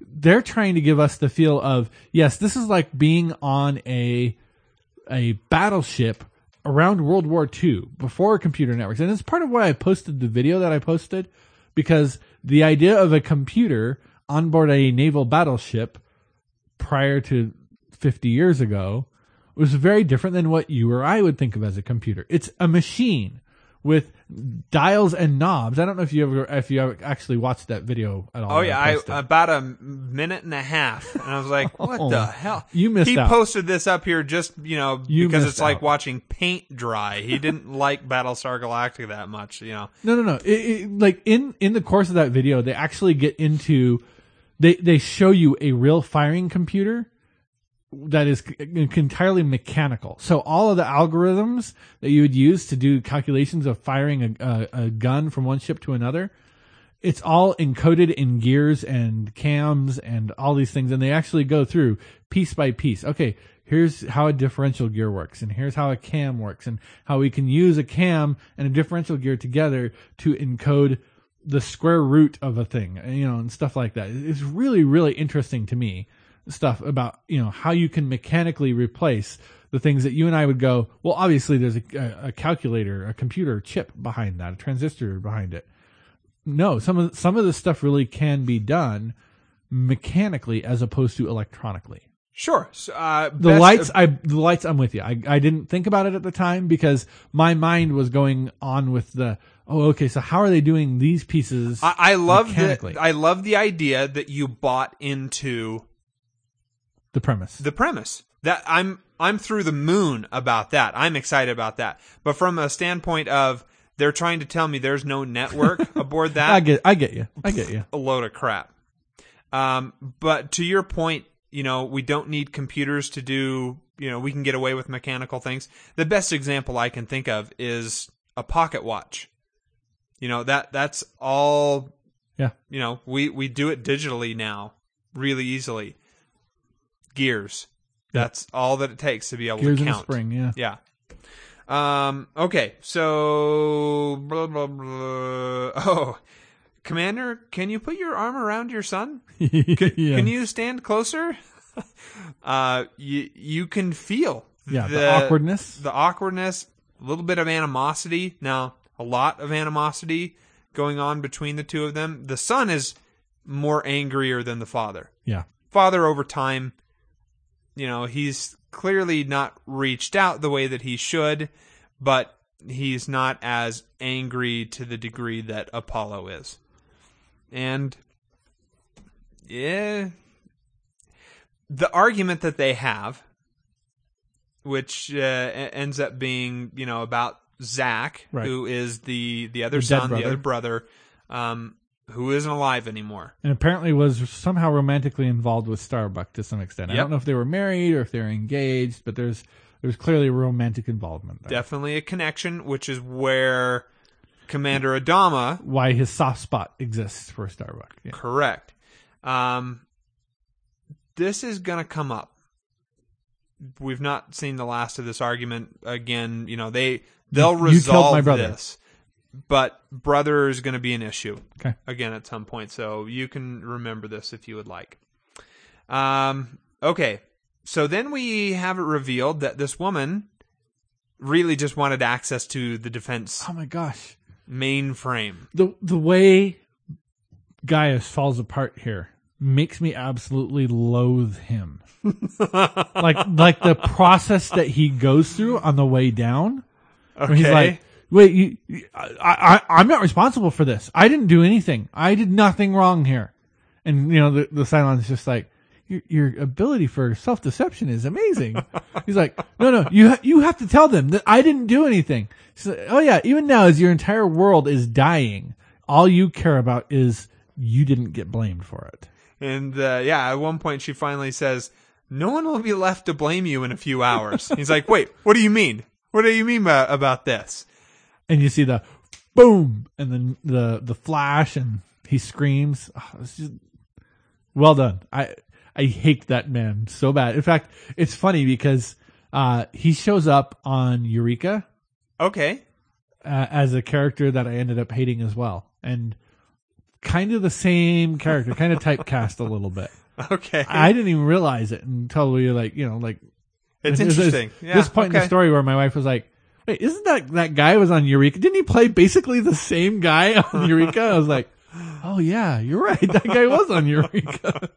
Because you know it's, it's it's a long time between his role here and his actually appearing in Eureka. He's aged quite a bit. Uh, so we have, uh, we then, I guess my notes, I'm skipping into when uh, Commander Adama is giving his final Yes. speech. Yep. And he talks about the cost of wearing a uniform is too high. It goes off script. sometimes too high. Uh, you know, he is.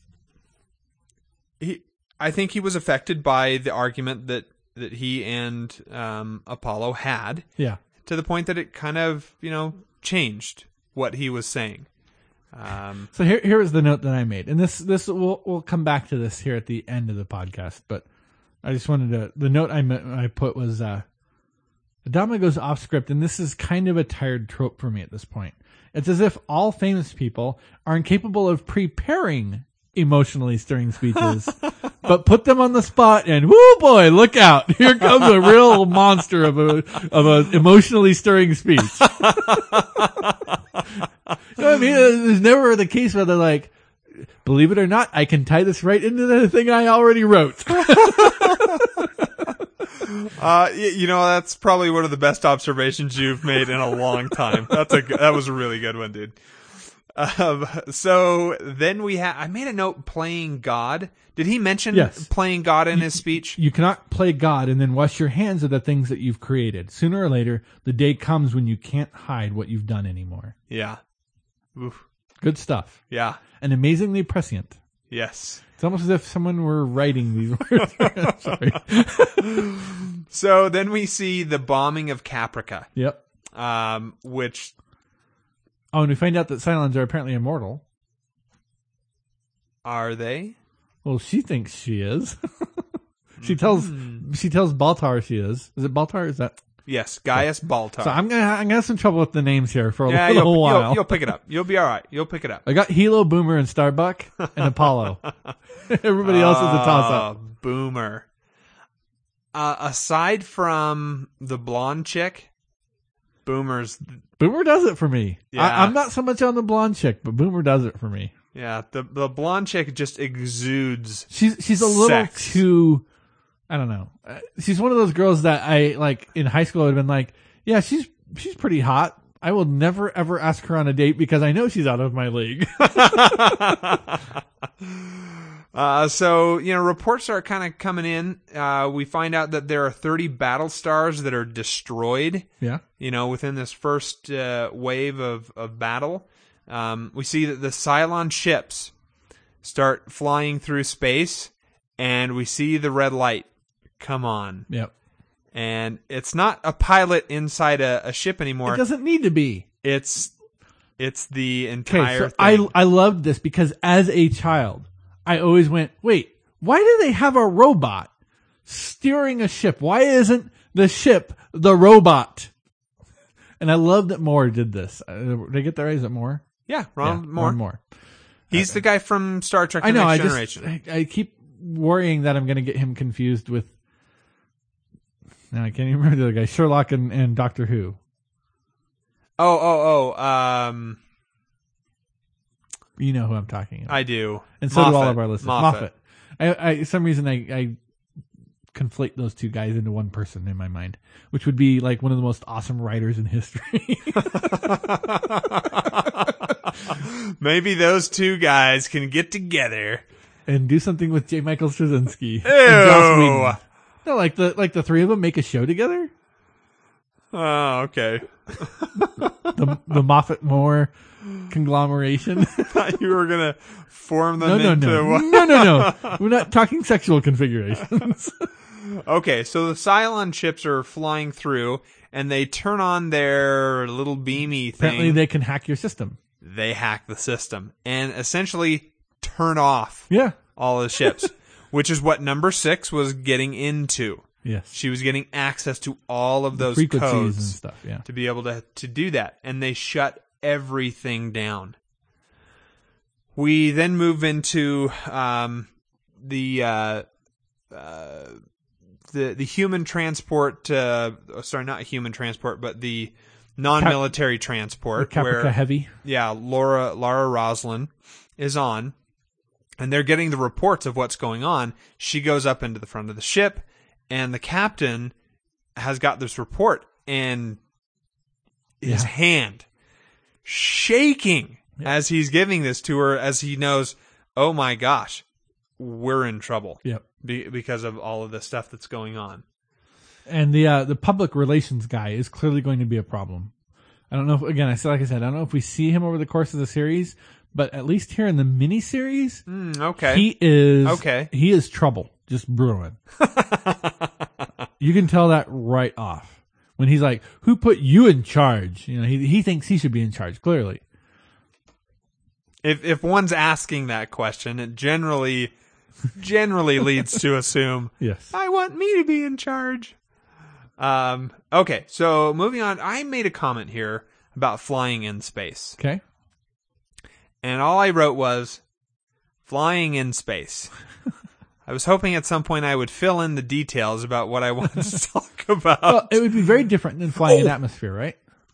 it was the fact that it is definitely not the 2D world of Star Trek The Next Generation. Okay. Yeah. Ron Moore broken that The- the vein plane, yeah. completely in that it's all sorts of weird different directions.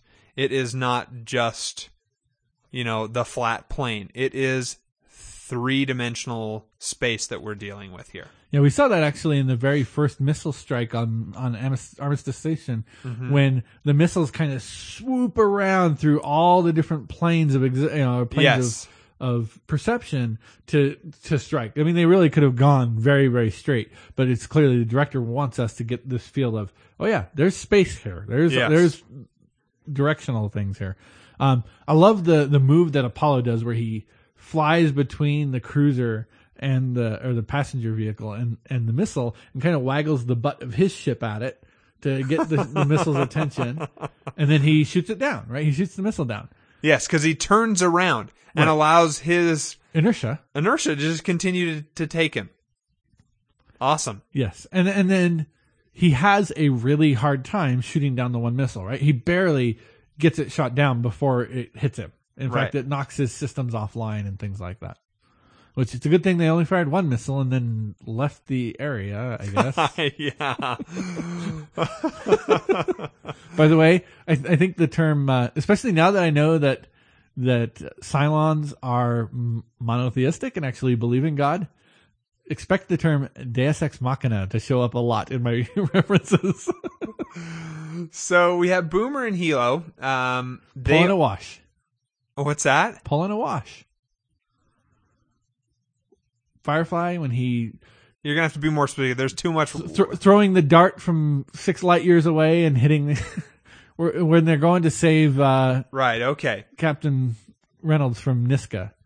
So she does the same thing. And We're going to power down. We're going to sh- aim. hope we get enough inertia, and then just shut everything off and coast. Yes. Um. So they get down to the planet, and they're trying to repair things, and a bunch of people show up, and so they start to take on survivors here a little bit. So how did Gaius survive? Um. He wasn't there at the direct strike. There was that huge secondary effect. He walked away from that with just a, scra- a scratch on the head, or is he? you a mean the the glass being blown out? Yeah, that wasn't just glass being blown out. Right, there. that was a shockwave hitting his house. Yeah, that doesn't mean anything. He could have been miles away from. Are you screwing with me? No, Okay. no, he's he's clearly fine. Well, he's clearly not. He's clearly not physically damaged to the point of death. My question is, have they replaced him with a Cylon? I can't answer that. Okay. I could. Sorry, I'm not going to answer you that. choose not to answer. Yes. I have the capability of answering. Um, so they're taking on survivors, and Helo had been shot. And so he Yep. says, you know what? I'm going to stay. Let somebody else go on. Gaius Baltar. This is going to have the single greatest effect on this entire series is that one act So he is a Cylon. Right there. I am still not going to answer that question. I hate you. All right. Okay? You, you know my anxiety, Pete. Why Yes. are you feeding it? This I, I can't get into this. Okay. I just can't get into this. Then Why did you bring it up? I'm just pointing out this is the moment All right. when it if it goes, you know, if Gaius Baltar doesn't get on that ship, so it just it's important that he's there. It's awesome watching you try to say Okay. things without saying anything. Yeah. Okay, the next point I wanted to make is that I love about this, not just the flying in space in more than just one plane, but that there is debris in space. And when something blows up, it doesn't automatically have all of the debris Vaporize? disappear. it's still there, and you're going to fly through it, and it's problematic. okay. So you can't just shoot something, fly right through it. Woohoo! Yeah, they're dead. No. If you do something like that, there's a really good chance you're going to be dead yourself. Anyway, we have uh, an intense battle scene, um, and uh, where they're fighting some of the the Cylon ships. There's a nuclear missile strike on Galactica.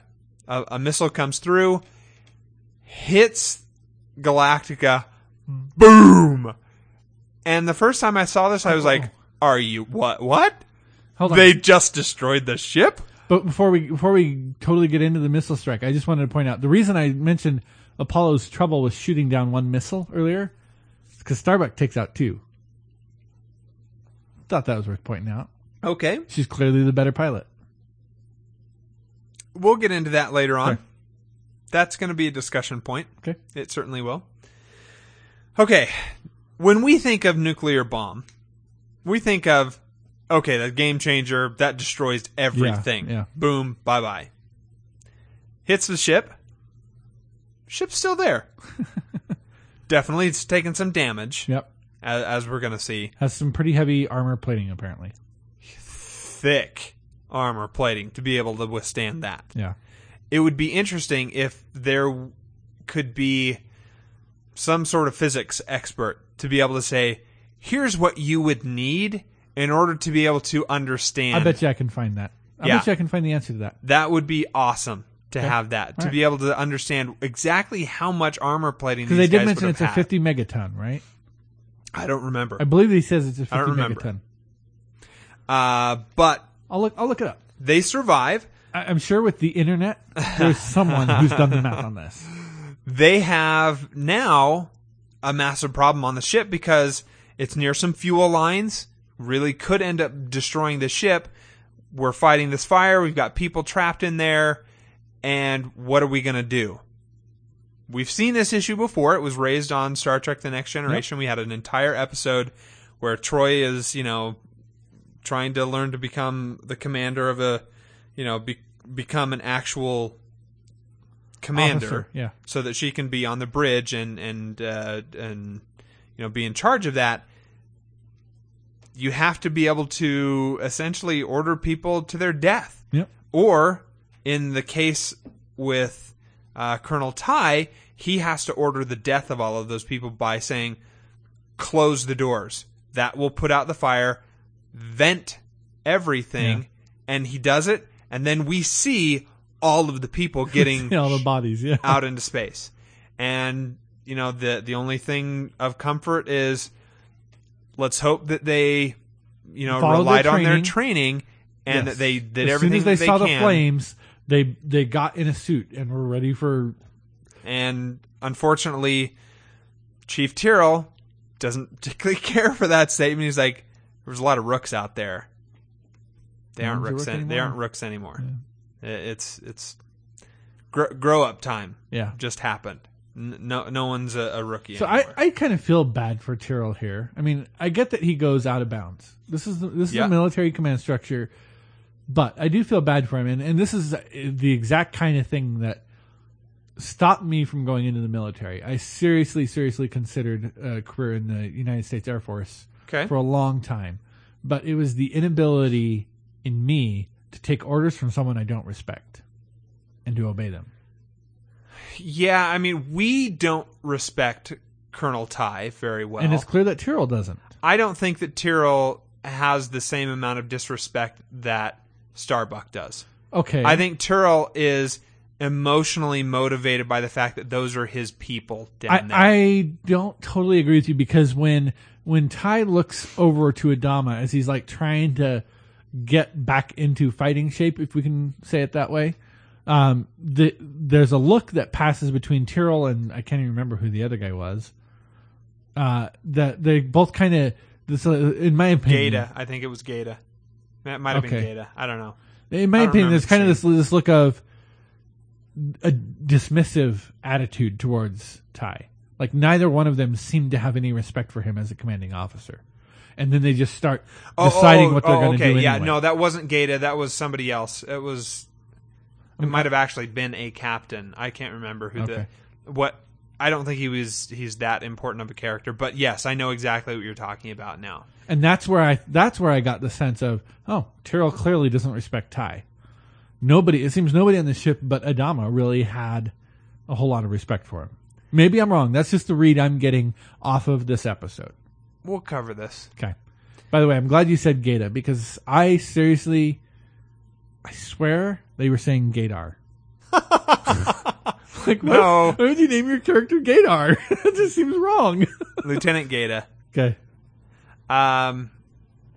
Anyway, they have to save the ship, so that's the decision that has to be made.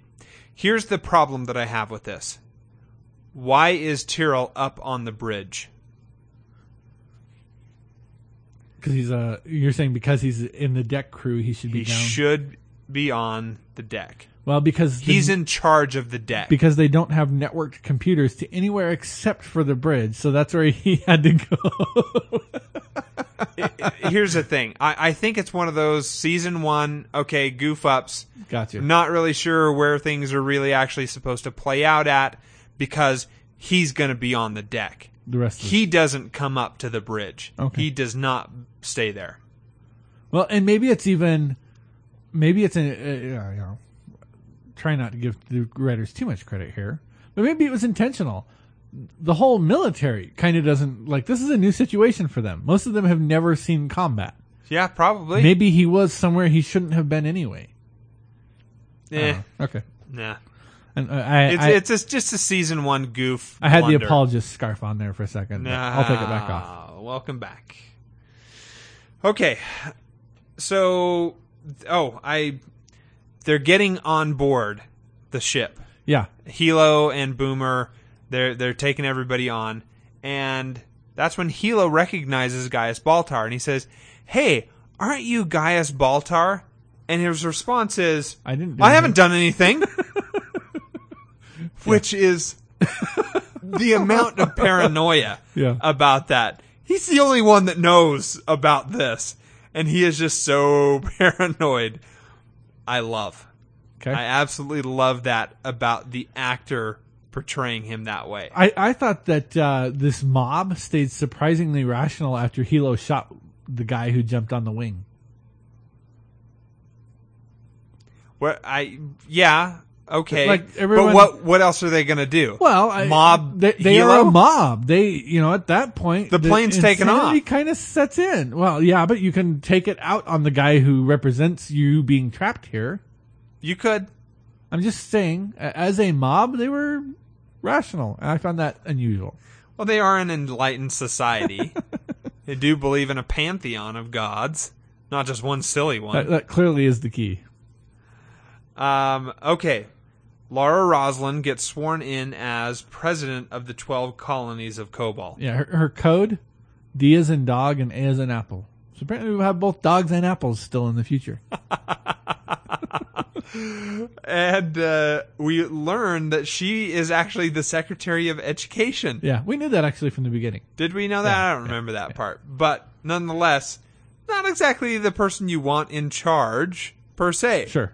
And when Adama is taking her around the ship and saying why he won't allow a network computer on, she's talking about how she's the Secretary of Education and she's there to represent the Oh, teachers okay. and the network Okay. computer make it easier for the teachers. But I thought there was a really interesting thing as she takes the oath of office. She says it wrong. In fact, she says it wrong twice. She's supposed to say, "I take the office of president," and she says, "I accept the office of president." Stops and repeats it like into the cameras. I accept the office of president. I thought it was interesting that they that they highlight that, and I've always wondered, does that invalidate the oath of office if you say it wrong? That leads back to the whole President Obama thing. His very first time, they said it wrong. Like, isn't it the job of the person standing there to say no, stop, try that again? Here's what you're supposed to say. Probably, but at that point, it's just a, it. It's a formality. Okay. It doesn't mean anything. It's not as though, oh, she said it wrong. Well, you're close. How about we make you president? you know, that's just it's not going to happen. I just wondered if Adama was going to use that later to. okay.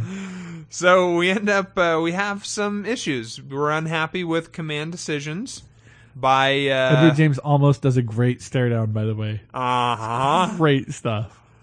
and uh, we're gonna have some some back and forth here between the the president and the military commander. So, Pete, who should be in charge? Right now, in that situation, which one of them should be in charge? Uh, I would probably say the the military commander under our system though. The president is the commander in chief. Yes. I don't know what their system is. Okay. So So, if it were our system and it was our Secretary of Education versus who became the president? vers- who had just been sworn in as the president in a potentially questionable ceremony. All because they said it No, no, no, no. wrong. Not because they said it wrong, but because who knows who even authorized her to become president, right? We just know that she got some transmission. But we also know that the Cylons have all of our transmission codes and encryption protocols. We don't know that yet. We do. Six okay, okay. us. You and I know that. I'm saying we, as in right. the characters there, Yes. do No, no, not know no, you- that. so you and I know that. So I'm saying with the knowledge that we have outside the story in our culture, in our American society, potentially a an illegal swearing in, but is now the commander in chief by that oath of office, as far as we know, yep. versus General Petraeus. Let's say, just pulling random guy out of my hat. Who, who, who would you want? You don't know who General Petraeus is? Chairman of the Joint Chiefs of Staff, just retired. Former chair, should I say former chairman of the Joint Chiefs of Staff, and then he went into the CIA and Okay, I'm just not sure I'm following why I'm saying- General Petraeus is well, in this. I just pulled his name out because he's in the news right now.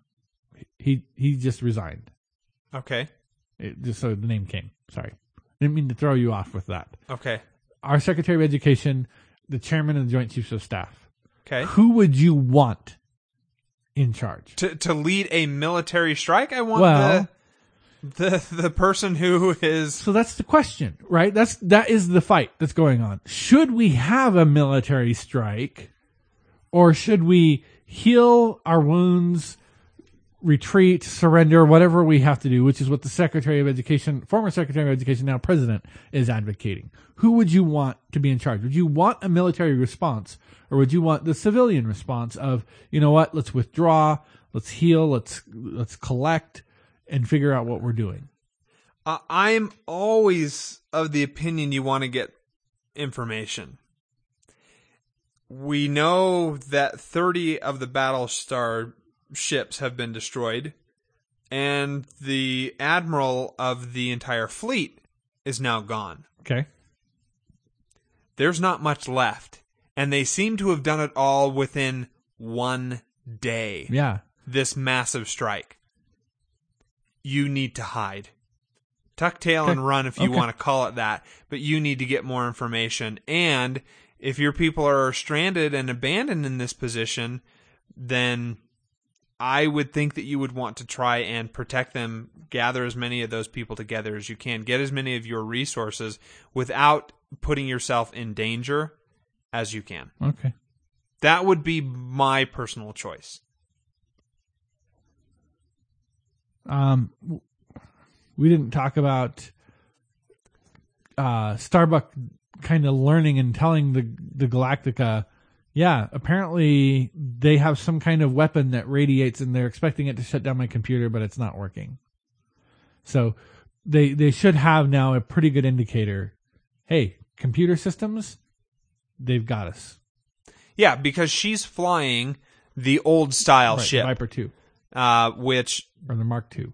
doesn't have the current system which the Cylons have hacked and have access to to be able to shut things down. So they can't get into hack their their Right. systems at all. Which again are completely computerized. so it's not as though the Cylons have access to everything. It's because the number six got access to the current system. So all of the new ships were all getting shut down. That that's what's happening there. Okay, uh, next note I have is that, the, in my opinion, there are three possibilities. Either Gaius is insane, Gaius Baltar? yeah, because we see him, he keeps hallucinating this Cylon chick. So he's either insane, he's been uh, infected with a Cylon mind virus, Oh, okay. Oh, or that's he good. is a Cylon. that's good. Th- those those are my three. I'm, I'm not sure which yet, but those are my three strongest contenders here for what's going on with with Gaius. Okay, I'm going to say you might be right with all three of them. okay. it's all three. So No, he is he's an insane Cylon with a mind virus. um, okay, so they start saying, "Look, we need to we need to do a hyperlight jump," and everybody's like, "Oh man, that's kind of a big deal."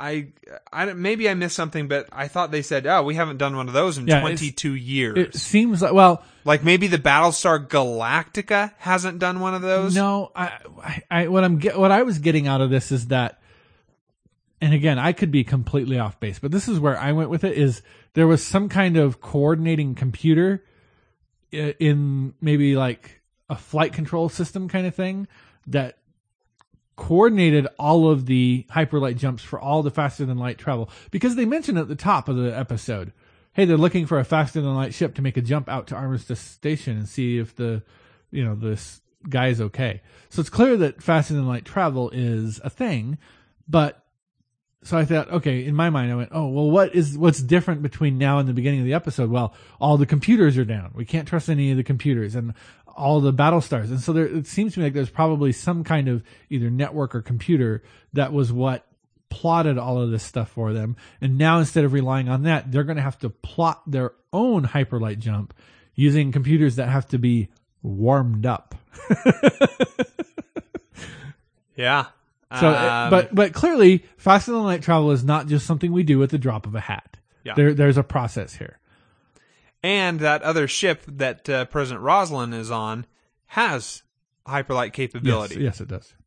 Um, so there's another big uh, fight. The, we have some other ships coming in to to take out these uh, ships, and Apollo runs down. And well, what I know, Well, I, well, I knew it too right away. Like he's standing there, he's looking at him. They're like, "What are those?" He's like, "They're electrical pulse generators from the Galactica." I'm like, "Oh, great!" At some point in this episode, he's going to use an EMP to get out of trouble. and they do, but it doesn't look like it from Galactica's point well, of view. yes, it does because an EMP looks exactly the same as a nuclear warhead being detonated. well, when a nuclear warhead is detonated, there is also an, an electronic, uh, uh, an electromagnetic pulse that happens from it. So So to say that it looks the same, not the same. Sure. From from the elect the electromagnetic signature of an EMP is the same as the electromagnetic signature of a nuclear bomb going off. Needless to say, they think He's that dead. they have just been destroyed, Yeah. which is the ship that the president was on. Yeah. Um, and so that is where the Netflix thing stops. Uh, the Netflix version that I was watching. You watched uh, a different version that apparently seemed to go on another five minutes. Yeah, well so it had it had Starbuck coming back to the ship, coming back on board Galactica and finding out that uh what's his name? the guy who come out, came up with the picture is dead. So, The guy who Tyr- came, came okay, so Tyrol, picture. so Tyrol and the deck crew are giving a photograph to Commander Adama at the beginning. As he's standing in front of his old Viper, they found this picture in the archives of Adama and his two sons standing in front of the same Viper. Right.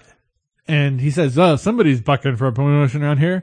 And Tyrol says, "Oh yeah, that's going to be this guy right, Right. here." Okay. Yeah. that we, guy died. yes. right? That that's So actually saying that's part of the Netflix thing. the the so the Netflix thing I watched did not have Starbuck coming back on the ship and saying, "Hey, where is this guy? I'm going to chew him out because of what he did to my ship." Yeah. That's like, not that's not in the Netflix. Okay, so thing, yeah. in the in the DVDs that I watched, there's kind of like I guess it was a little, an extended scene kind of thing or something where she's she she brings the ship back, and half the engines are blown off the back of the ship, and the guy's like, "What did you do?" She's like, "Oh, that's why it was flying funny." and then she says, "Oh, you know, where is this guy? Because I'm going to chew his his butt off for this thing that he did to the ship." And the guy's like, "Yeah, he died, Starbuck," and she's like, "Oh." And then she says, "Well, what about Apollo?" And they're like, "Yeah, he's dead too." And Yay, everyone's that was how the extended, or I got, I'm assuming some kind of extended DVD kind of thing I don't know. ended. Maybe. That would be cool though. Okay, ratings. No Oh, emails. I don't say ah to emails. you're right. You're right. You're right. God, Yay! Emails. Good wiggity lord. wiggity email. Okay, so listener Bob says regarding Battlestar Galactica, I watched the original series on reruns on the BBC in the mid to late 90s.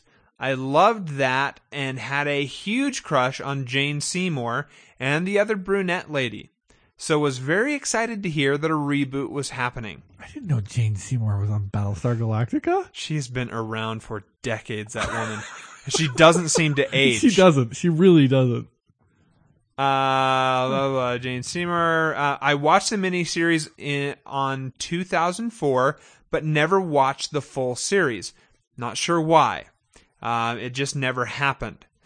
I found the reboot to be very different to the original series in terms of tone, but containing the same gravitas, uh, but that have some heavyweights such as Edward James Olmos and Mary What's Her Name. Uh, looking back at on it now, I realize that Olmos was Justice Mendoza on the West Yep. Wing. Anyway, I enjoyed the direction the reboot took Battlestar Galactica in. The whole advanced Cylons and plot twists, mixed with some great acting, made it enjoyable. Two words to sum them up is um, smart and sexy. I mean, number six is hot, and I still can't believe there was a female Starbuck. I'll try to watch Battlestar Galactica as you go through it, but I apologize if I don't email in. But doubtless I'll be listening. We get Netflix here in the UK, but it doesn't have BSG in the library, Oh, so may need to find a different route. All the best. Yeah, we can probably help you with that. Uh, just contact Joey. yep. Um, I have the ways yes and the means. Oh, you're part of the Ways and Means Committee? No, but Oh. I have the ways and means. Uh, that's not a thing. Uh, okay, listener M, he says, on to the episodes. So, are you just talking about part one of the miniseries? I don't really like cliffhangers. Oh well, I will manage to wait one week. I love the opening scene. You can tell this show is going to grab a hold of you right from the hmm, start. Interesting. The important thing that I learned from this episode, and it would apply to you as well, is that if a six foot tall, smoking hot blonde chick is really into you, you should probably not give her access to any of the security credentials you might have. I would have to mentally prepare myself, though, and it would take a lot of work to overcome this temptation. Why are women women so good at deceiving us men? Oh well, a few nitpicks. One, a sci fi show in space without energy weapons? also, corded phones on a spaceship? Number two, a female Starbuck is not a bad idea, but why does she have to be so butch? Baltar being more, uh, sorry, number three, Baltar being more crazy than smart. Number four, non-segregated bathrooms. Yeah. what is so great about not having to have separate women's and men's rooms? I kind of like if from a military standpoint, it's just look, it's utilitarian people. Uh, go get clean. I don't. I think that there are there are separate individual shower stalls and bathroom stalls, but like the common area is you know open where you, you know you wouldn't end up walking around in your you know All together. yes. but you know I'm not that you know freaked out about it. You, you're just fine with female nudity. I have been in favor of it for decades now. many, many uh, years. Fact- decades. okay. A lot of these nitpicks are just ways the series moves away from the familiar Star Trek storytelling. I like the silence during the space scenes. Overall, this is a great introduction to a captivating universe and has the critical ingredient I think make for a great show. An evil bad guy. Rating sci-fi 8, television 9. Wow. Until les- next week, listener M. By the way, I could have done with more silence during the space scenes. Personally, my Ah. wife didn't like it. It Yeah. bothered her, but I thought, oh, like for a while, I was like, sweet, a show that gets it. There's no sound. Oh shoot, they just ruined it. Yeah. Maybe, but Pew pew pew pew pew. but you have to you have to remember now. Maybe they just had microphones inside the ships, and you could hear those sounds from inside the ships. That's where the, all of the microphones are at. Okay, uh, Brainy Smurf says questions for Joey. Oh, sorry, he says questions for Joey because he's got a question mark at the end there. Are there other Cylons in the Colonial Fleet hiding? yes, Gaius Baltar. Who? Gaius Baltar? Uh, I don't Because know. remember, I'm- we, we get told I'm not sure. there's 12 models. okay. I'm number six. Right, right, right, right. Well, there's clearly at least one other one because somebody meets number six on the planet and she says, "Oh, there you are. I thought you'd never arrive." Okay. Um, But I'm gonna within, but within the Colonial Fleet. within the fleet, um, I'm gonna say no. It can't be Apollo. That would have been too easy. I could hate him. But you're you're pretty okay sure you're you're Yes. kind of leaning for Baltar. I, I, I, I, well, well, we can consider him part of the fleet at this point because he's going to like like I said, he he's one of those three things. I'm not Okay. sure he's a Cylon, but there's clearly something going on there. Okay. Uh, and I gave you my three guesses on that. I, I would I'm going to guess that there are probably at least one of the major characters that is a crew member of Galactica is probably a Cylon, but I don't know which one. it can't Okay. be Adama. It can't be T.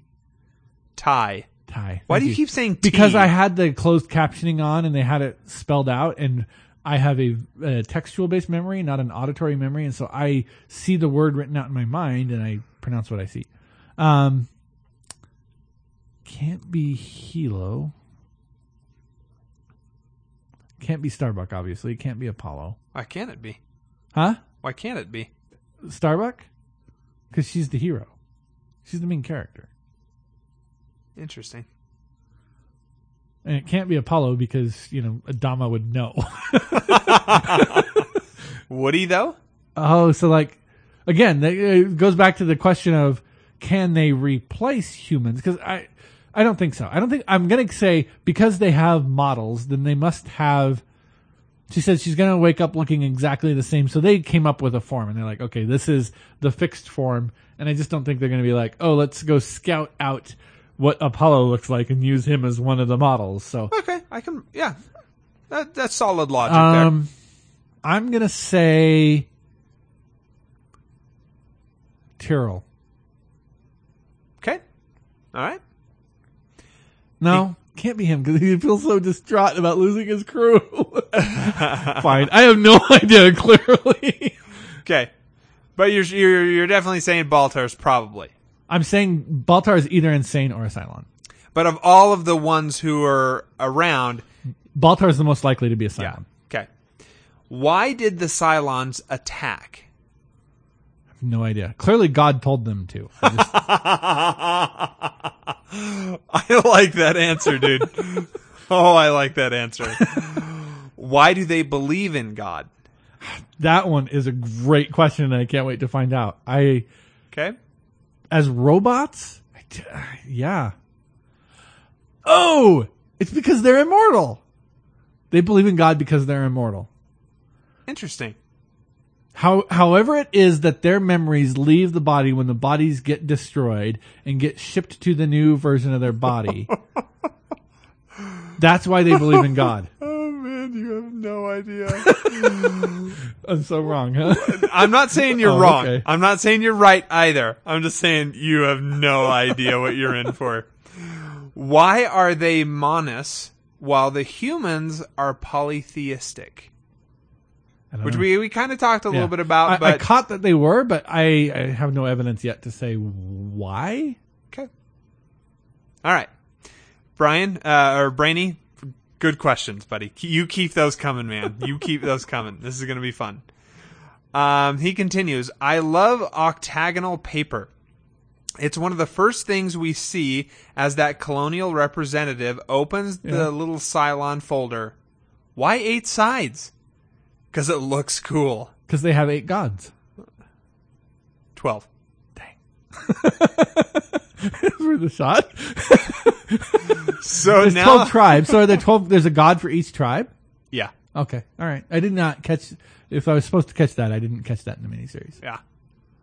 Uh, so now the shop's, uh, the show's prop crew will have to make sure all subsequent paper in the show is octagonal. Yay! I also, uh, by the way, I'm not a fan of that. That we see, you know, all of these times where we're getting a printout and they, you know, they kind of pull it off and it's Always one me. sheet of paper. Some paper is longer than others, some are skinnier. Why are they all perfectly in the exact shape? Because it's getting cut as it's coming out. Why would you do that? Why would you possibly do that? Efficiency. Waste. Because you have to There make you go. Waste. You, you have to make a machine. It's some government contract. paper. It's there's some government contractor Oh who that's how he made his bones right there is on that octagonal cutting machine. hey everybody, this is gonna look cool. Uh, he continues, I also love Galactica's intro as we zoom in on the old girl from afar, also introducing the documentary camera style that defines the series. Characters. Enter Adama, the old man, who has sternly defended his ship by prohibiting any computer networks. Or as the PR guy Doral explains, the ship has been antiquated to modernize. Um, Lieutenant Gaeta. We don't know this dude very well yet, but he seems to be crucial towards the ship's communications and plotting jump points. He's Yar. Oh, jeez. Do not say that about Lieutenant Gaeta. Oh. You bite your tongue. Sorry. He seemed like Yar in the first episode of you know Encounter at Farpoint. Seemed to kind of serve the same role, that central ship or central bridge like kind of communication. All I have in my mind is rape will, gangs. will, will Gaeta get up there and give some speech about drugs and rape gangs, and then will he get boozy and go have sex with a Cylon uh, robot? Oh, maybe. That's what uh, that's what Yeah, happened yeah, to yeah. Uh, Yar. Wait, so are you saying all those things do happen? Yes. no. Lieutenant Gaeta is one of my favorite characters. Interesting. He seemed like a pretty minor character. I mean, obviously, You, look, we are just barely scratching the surface I get- of this. I get we're that. we're going to get get a lot more about everybody. I get that. We are. I mean, I, I I knew that he was important because he was named, right? Yes. Characters with a name are more important than, hey, random faceless member of the bridge crew. Absolutely correct.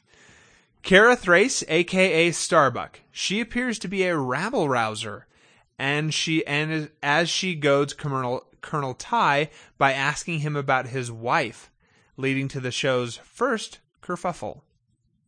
Colonel Saul Tigh. he doesn't appear to like Starbuck very much, And he's Es- an alcoholic. especially after she decks him. He also likes burning cigar holes in the face of his wife's pitcher. The nameless wife of Colonel Tigh. We don't get to meet her, but without being on screen, she still induces the first fight in the series. Impressive. Crew Chief Galen Tyrol.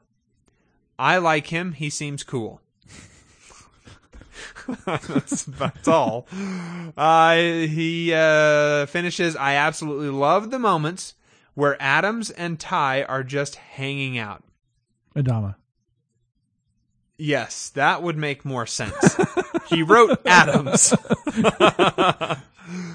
Uh, the first of which is where Adama attempts to get Tigh to drop the charges against Starbuck for hitting a superior a hole. Although she is rough around the edges, Starbuck is a different person around Lee, who is a bit of a prick right now. And how awesome is Adama's first speech? Holy frack balls, I can't wait until next week. Frack balls. Western 5, Sci Fi 9, TV 8, Mystery 2. The Cylons did it. Nice. By the way, what are the official rating criteria for this series? Yay! Uh, just sci-fi and television is Yeah. what we're gonna do uh, on a scale of one to ten, like like normal. Unless Okay. John's here. it all goes out the window. Then he's a I special. really guy. like this. I'm going to give it a two.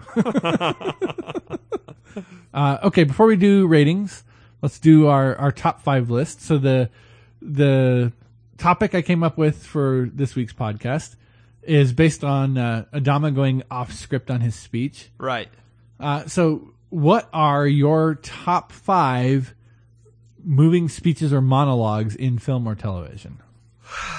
This was tough. I wish I would have had more time for it. You you gave me the list like I think late last Yeah, night. Yeah, I did. I'm, and I'm sorry. That's my fault. No, no, no. You're you're fine. You're fine. I just wish I could have given it more proper thought because something like this definitely deserves it because there's some awesome stuff out there.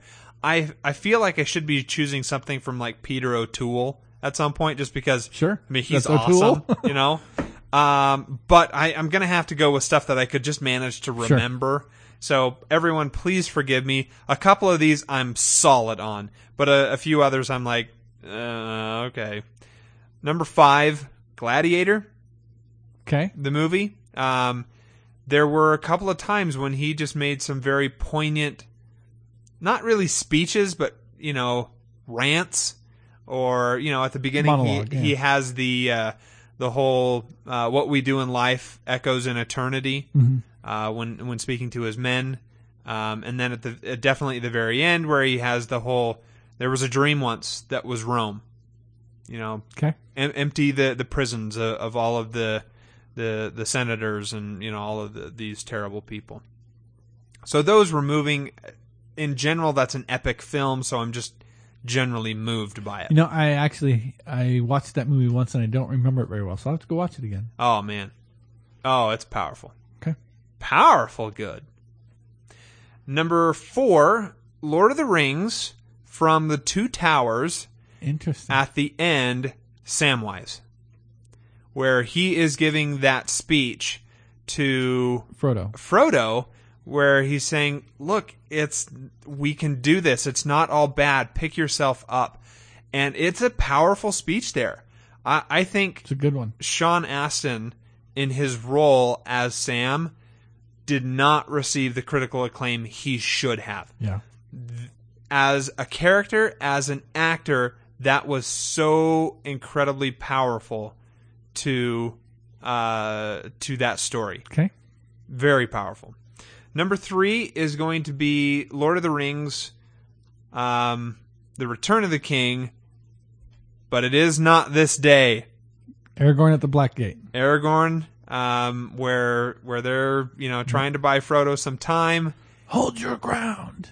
It that's that's it's a moving speech. Good stuff. It is. Number two for me is going to be from The West Wing to Cathedrals. Okay. President Bartlet, you know, giving his speech. You get Hoynes. You're a real son of a bitch, you know that. Talking to God. He's upset. This is his prayer to God in, you know, frustration about everything that has been going wrong, that has been terrible, and he's upset and he feels abandoned. That is moving, moving television. Um, and to be able to have something that incredibly well written in a TV series is just hard to come by. To get that emotion with a, an actor who can really push it, like uh, uh, Martin Sheen did. And then number one is, is is from Braveheart for me. Okay. I, y- you may take our lies, but you'll never take our freedom. Goosebumps to this day, even though that film is, you know, 15, 20 years old, maybe. I don't remember how old. It's got to be at least 15 years old. That is powerful to, you know, incite an entire army to come Yeah. and, and, and do your, your will to, you know, for a higher cause. Okay, Joey, what about you? I assume you made a list. I did. I, I actually didn't spend a whole lot more time thinking about it than you did because it, it took it took me so long this week to find what the right topic was. So I, I assumed it would I sent it to you moments before I, I like moments after I it invented out. it. Okay. Yeah. Okay. Yeah, I was like, what? And then, and I, I, it was actually my third watching through of the episode this week, and I was like, oh, oh, there it is. It's the speech. That's what it is. That's the moment. Um, so I'm, I'm going to give as my number five. I'm going to give, and I should, I should have written it down. Well, initially I had two cathedrals, but you, you stole that. So I didn't steal it. You can still be part of your well, list. I, I'm, I'm already going to take one thing from your list. We're all going to share one thing. I don't feel like we need to share two things. um, but uh, uh, I think a close second to the so moment terrible. In, in Two Cathedrals is um, why can I not remember the name of the stupid show? West Wing. Sorkin's new show on HBO, Oh, oh, oh, oh. Uh, news show. Newsroom. The Newsroom. Newsroom. That's a much better title than Um, news show. So his why is America great? It's not. Or Why is America the greatest country? It's not. And and kind of you know what we need to reevaluate um, as America. What are our values, and are we actually living up to the things that we profess to believe in? well, the real powerful line from that is not that it's not great. It can be. Right. Yes. Yeah. You're right. Um, number four is Captain Sheridan to Kosh. If you people don't get off your encounter suited butts and start doing something, uh, that for me is one of my favorite moments in all of television. It's it's the moment when I really start to get ramped up and, and passionate about what's going on in the story of Babylon Five. That that speech being the turning point, the pivot point of the series, brings a lot of power for the speech to me. Um, number three, Morgan Freeman's speech on uh, rehabilitation in The Shawshank Redemption. When he goes up for Yeah. That what? That's a great one. dude. yeah, and, and Great the, one. The, Great- the line that I love the find. most out of it is uh, he says, "There's not a day goes by I don't feel regret, not because I'm in here or because you think I should. I look back on the way I was then, young, stupid kid who committed that terrible crime. I want to talk to him. I want to try and talk some sense into him." Great, great little speech that he gives there. Uh, my number two is Aragorn at the Black Gate. You know, a day may come but that's not this day. Uh, super, super awesome stuff. One of my one of my all time favorite speeches in film. But my number one is going to have to go to Jimmy Stewart's filibuster in Mr. Smith Goes to Washington. Right on. Uh, just get up off the ground. That's all I ask. He's talking to the senators. Get up off the ground. Pick yourselves up from this this life that you've begun to live, where it's more about the power than about what's doing the right thing. And it's not too late because this country is bigger than uh, it's bigger than the Taylors. It's bigger than you or me or anything else. Great principles don't get lost once they come to light. They're right here. You just have to choose to see them again. Power, powerful, powerful, powerful stuff. Uh, you know, for a great classic film about the the greatness that America could be. Why haven't we done that one as a movie special? I've I've had it on my list of considerations. Yes, but you've never shared that list with me. you keep me in the dark. Uh, I I haven't felt like it was the right moment. okay. Okay, Pete, science fiction rating. Uh, I'm going to give this a sci-fi of eight. Okay. Uh, we're, we've introduced not just um, an old alien we've reintroduced it in a brand new way. A Cylon that seems to have a fleshy body. What's going on with that? They're they're toasters. Why do they have this? Um, the you know the the science of the ships that can withstand a nuclear missile. You know that's pretty awesome. Um, I it's very very cool science fiction. We are starting with this whole new society, brand new. Yeah. I mean, yes, we're it's humans, but it's not. You know, we're not stuck in the the day and age of of today. You know, thinking about Russia or China or anything like that. This is whole new area and Gotcha. community. Okay. Um, I I gave it. I well, what I put is I put an eight, unless the Cylons believe in God. the idea of robots that believe in God is incredibly original. I I don't think I've ever heard of it before, and except for you know there's the there's the I am a robot therefore I am God kind of branch that you could maybe argue, but this idea that robots believing in a supreme being.